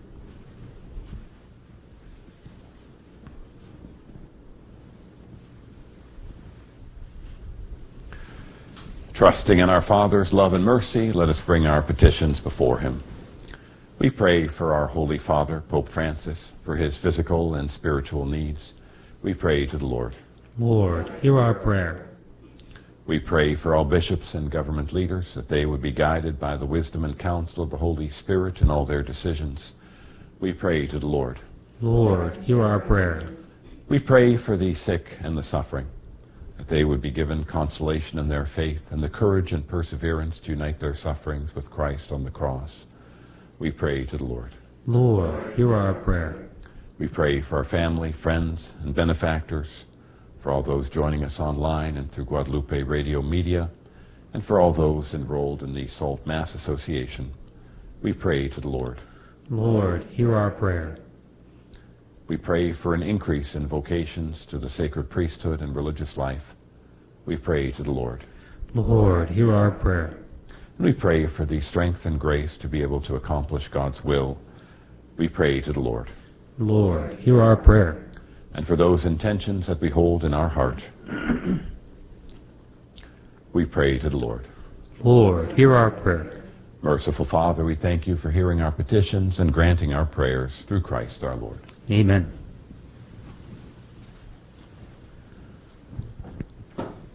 Most ancient of all mysteries, before your throne we lie.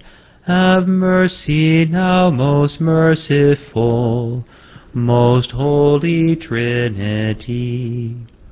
When heaven and earth were still unmade, when time was yet unknown, you in your radiant majesty did live and love alone.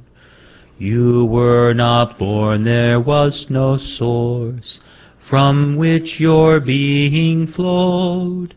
There is no end which you can reach, for you are simply God. How wonderful creation is, the work which you did bless.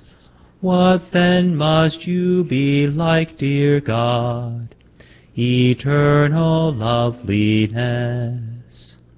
Most ancient of all mysteries, before your throne we lie. Have mercy now and evermore, most holy Trinity.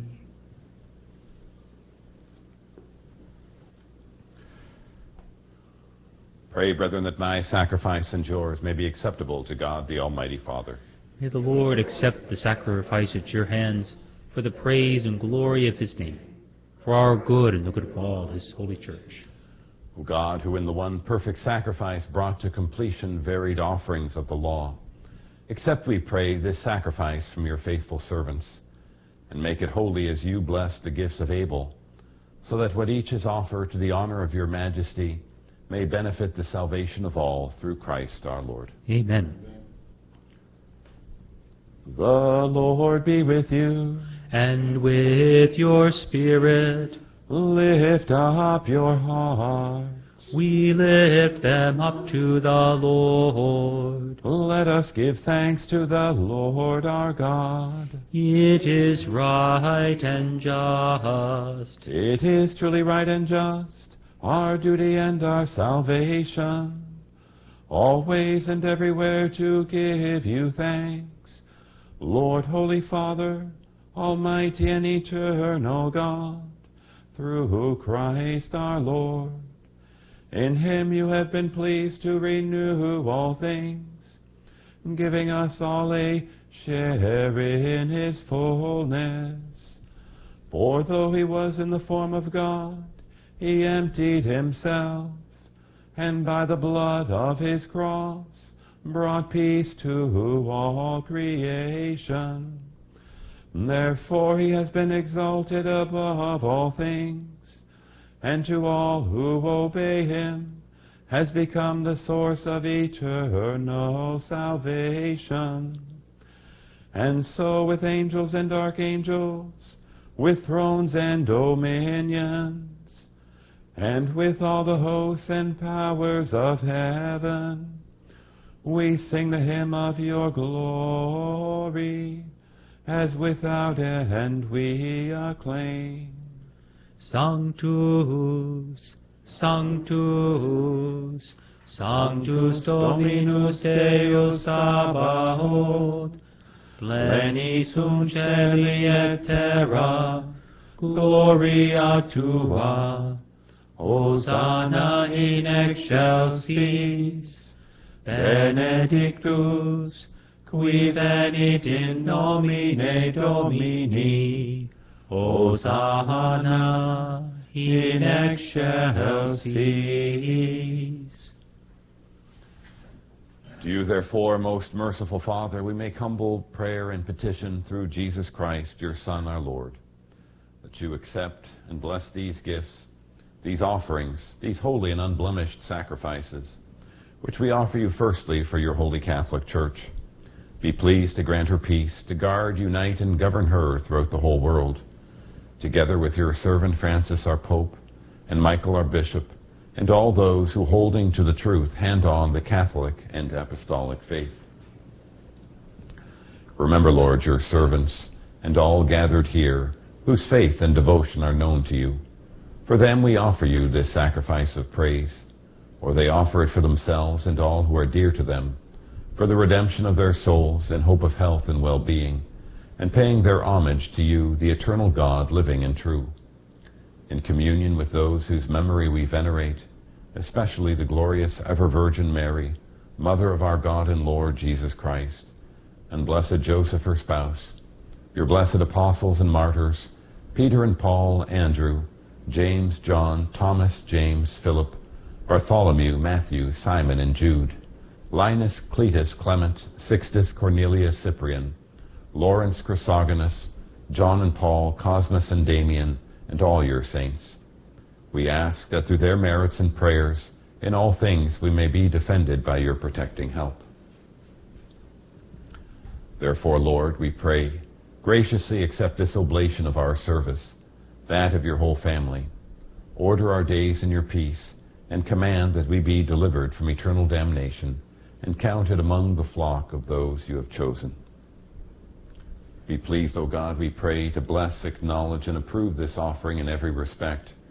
Make it spiritual and acceptable, so that it may become for us the body and blood of your most beloved Son, our Lord Jesus Christ. On the day before he was to suffer, he took bread in his holy and venerable hands, and with eyes raised to heaven to you, O God, his almighty Father, giving you thanks, he said the blessing, broke the bread, and gave it to his disciples, saying, Take this, all of you, and eat of it, for this is my body, which will be given up for you.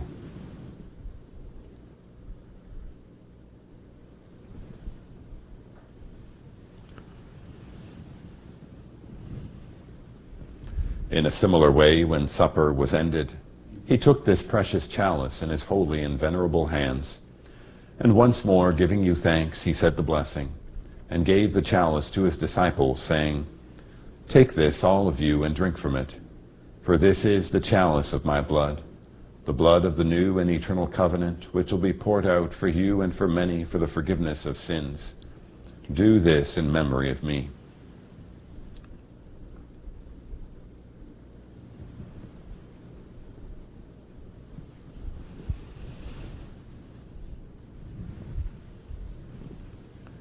The mystery of faith. We proclaim your death, O Lord, and profess your resurrection until you come again.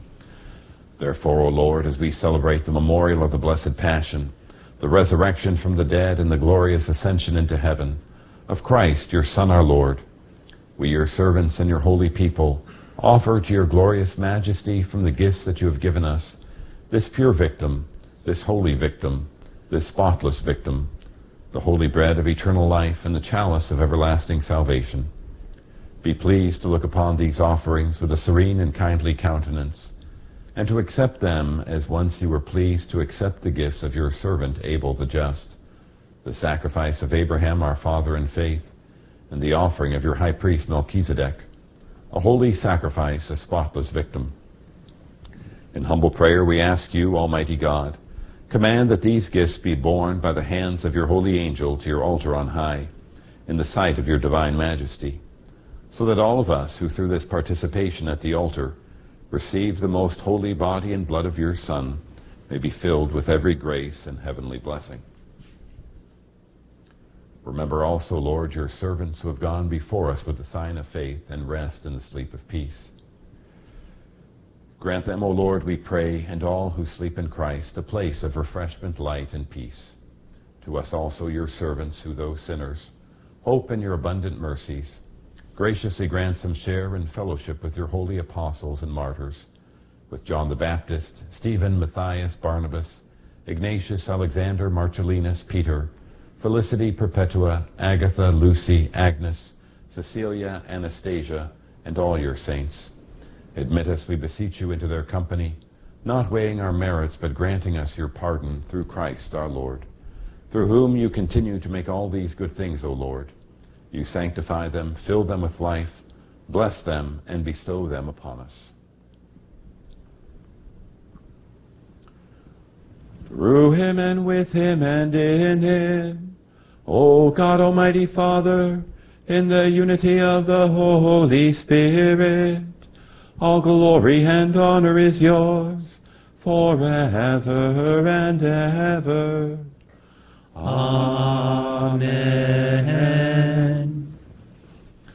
Preceptis salutaribus moniti, et divina institutione formati, audemus dicere, Pater noster, qui es in celis, sanctificetur nomen tuum, adveniat regnum tuum, fiat voluntas tua, sicut in cielo et in terra. Panem nostrum quotidianum da nobis hodie, et imite nobis debita nostra, sicut et nos dimitimus debitoribus nostris, et ne nos inducas in tentationem, sed libera nos a malo. Deliver us, Lord, we pray, from every evil. Graciously grant peace in our days, that by the help of your mercy we may be always free from sin and safe from all distress, as we await the blessed hope and the coming of our Savior Jesus Christ.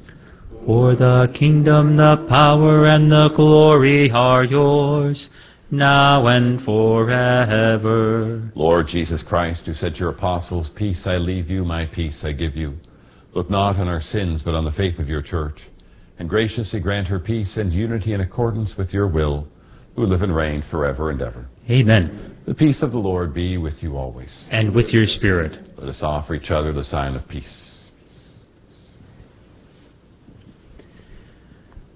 Agnus Dei, qui tollis peccata mundi, miserere nobis. Agnus Dei, qui tollis peccata mundi, miserere nobis. Agnus Dei, qui tollis peccata mundi, dona nobis pacem. Behold the Lamb of God. Behold him who takes away the sins of the world. Blessed are those called to the supper of the Lamb. Lord, I am not worthy that you should enter under my roof, but only say the word, and my soul shall be healed.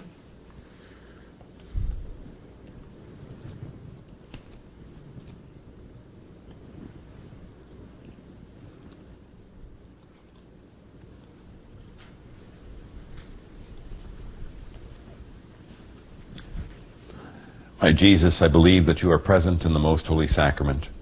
I love you above all things, and I desire to receive you into my soul. Since I cannot at this moment receive you sacramentally, come at least spiritually into my heart.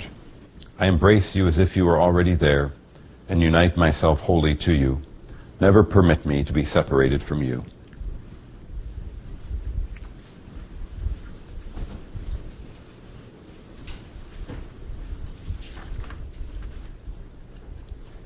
The body of Christ.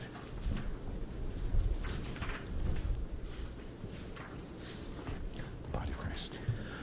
Father, we thank thee who hast planted thy holy name within our hearts. knowledge and faith and life immortal, Jesus thy Son to us imparts. Thou, Lord, didst make all for thy pleasure, didst give man food for all his days, giving in Christ the bread eternal. Thine is the power, be thine the praise. Watch o'er thy church, O Lord, in mercy. Save it from evil, guard it still.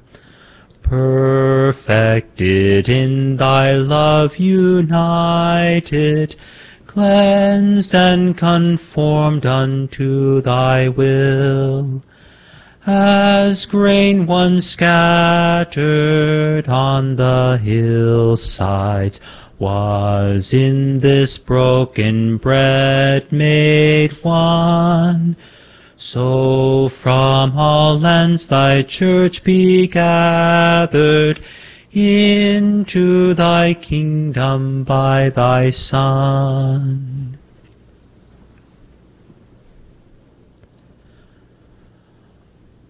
Ave Maria, gratia plena, Dominus tecum, benedicta tu in mulieribus, et benedictus fructus ventris tui, Iesus. Sancta Maria, Mater Dei, ora pro nobis peccatoribus, nunc et in hora mortis nostrae. Amen.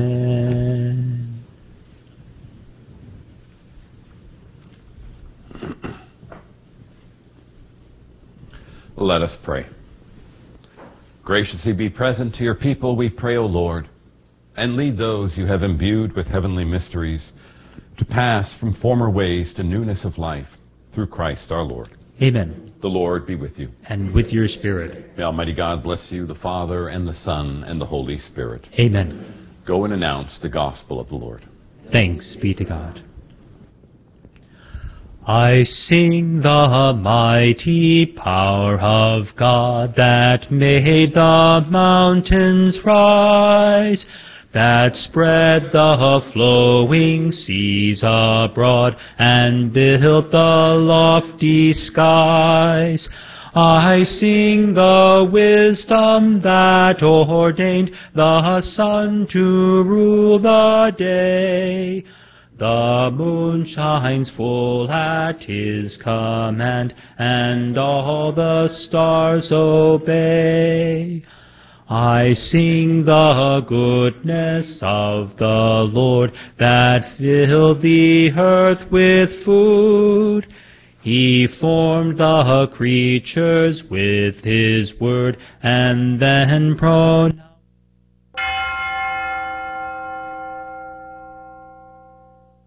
prayer to St. Michael.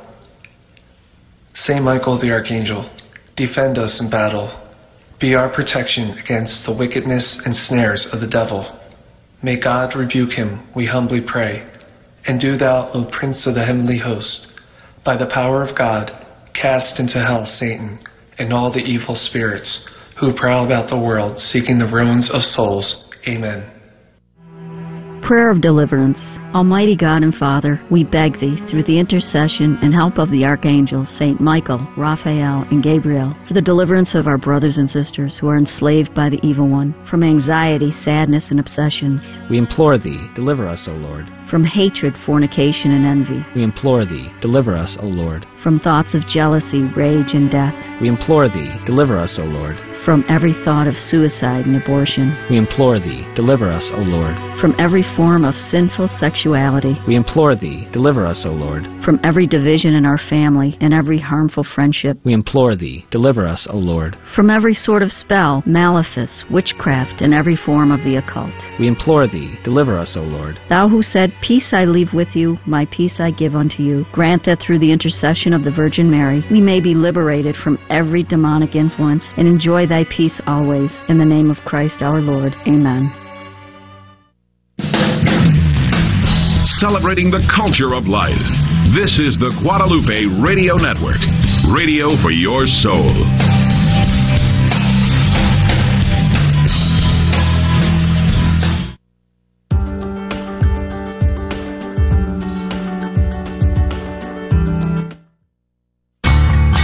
You're listening to KSHJ 14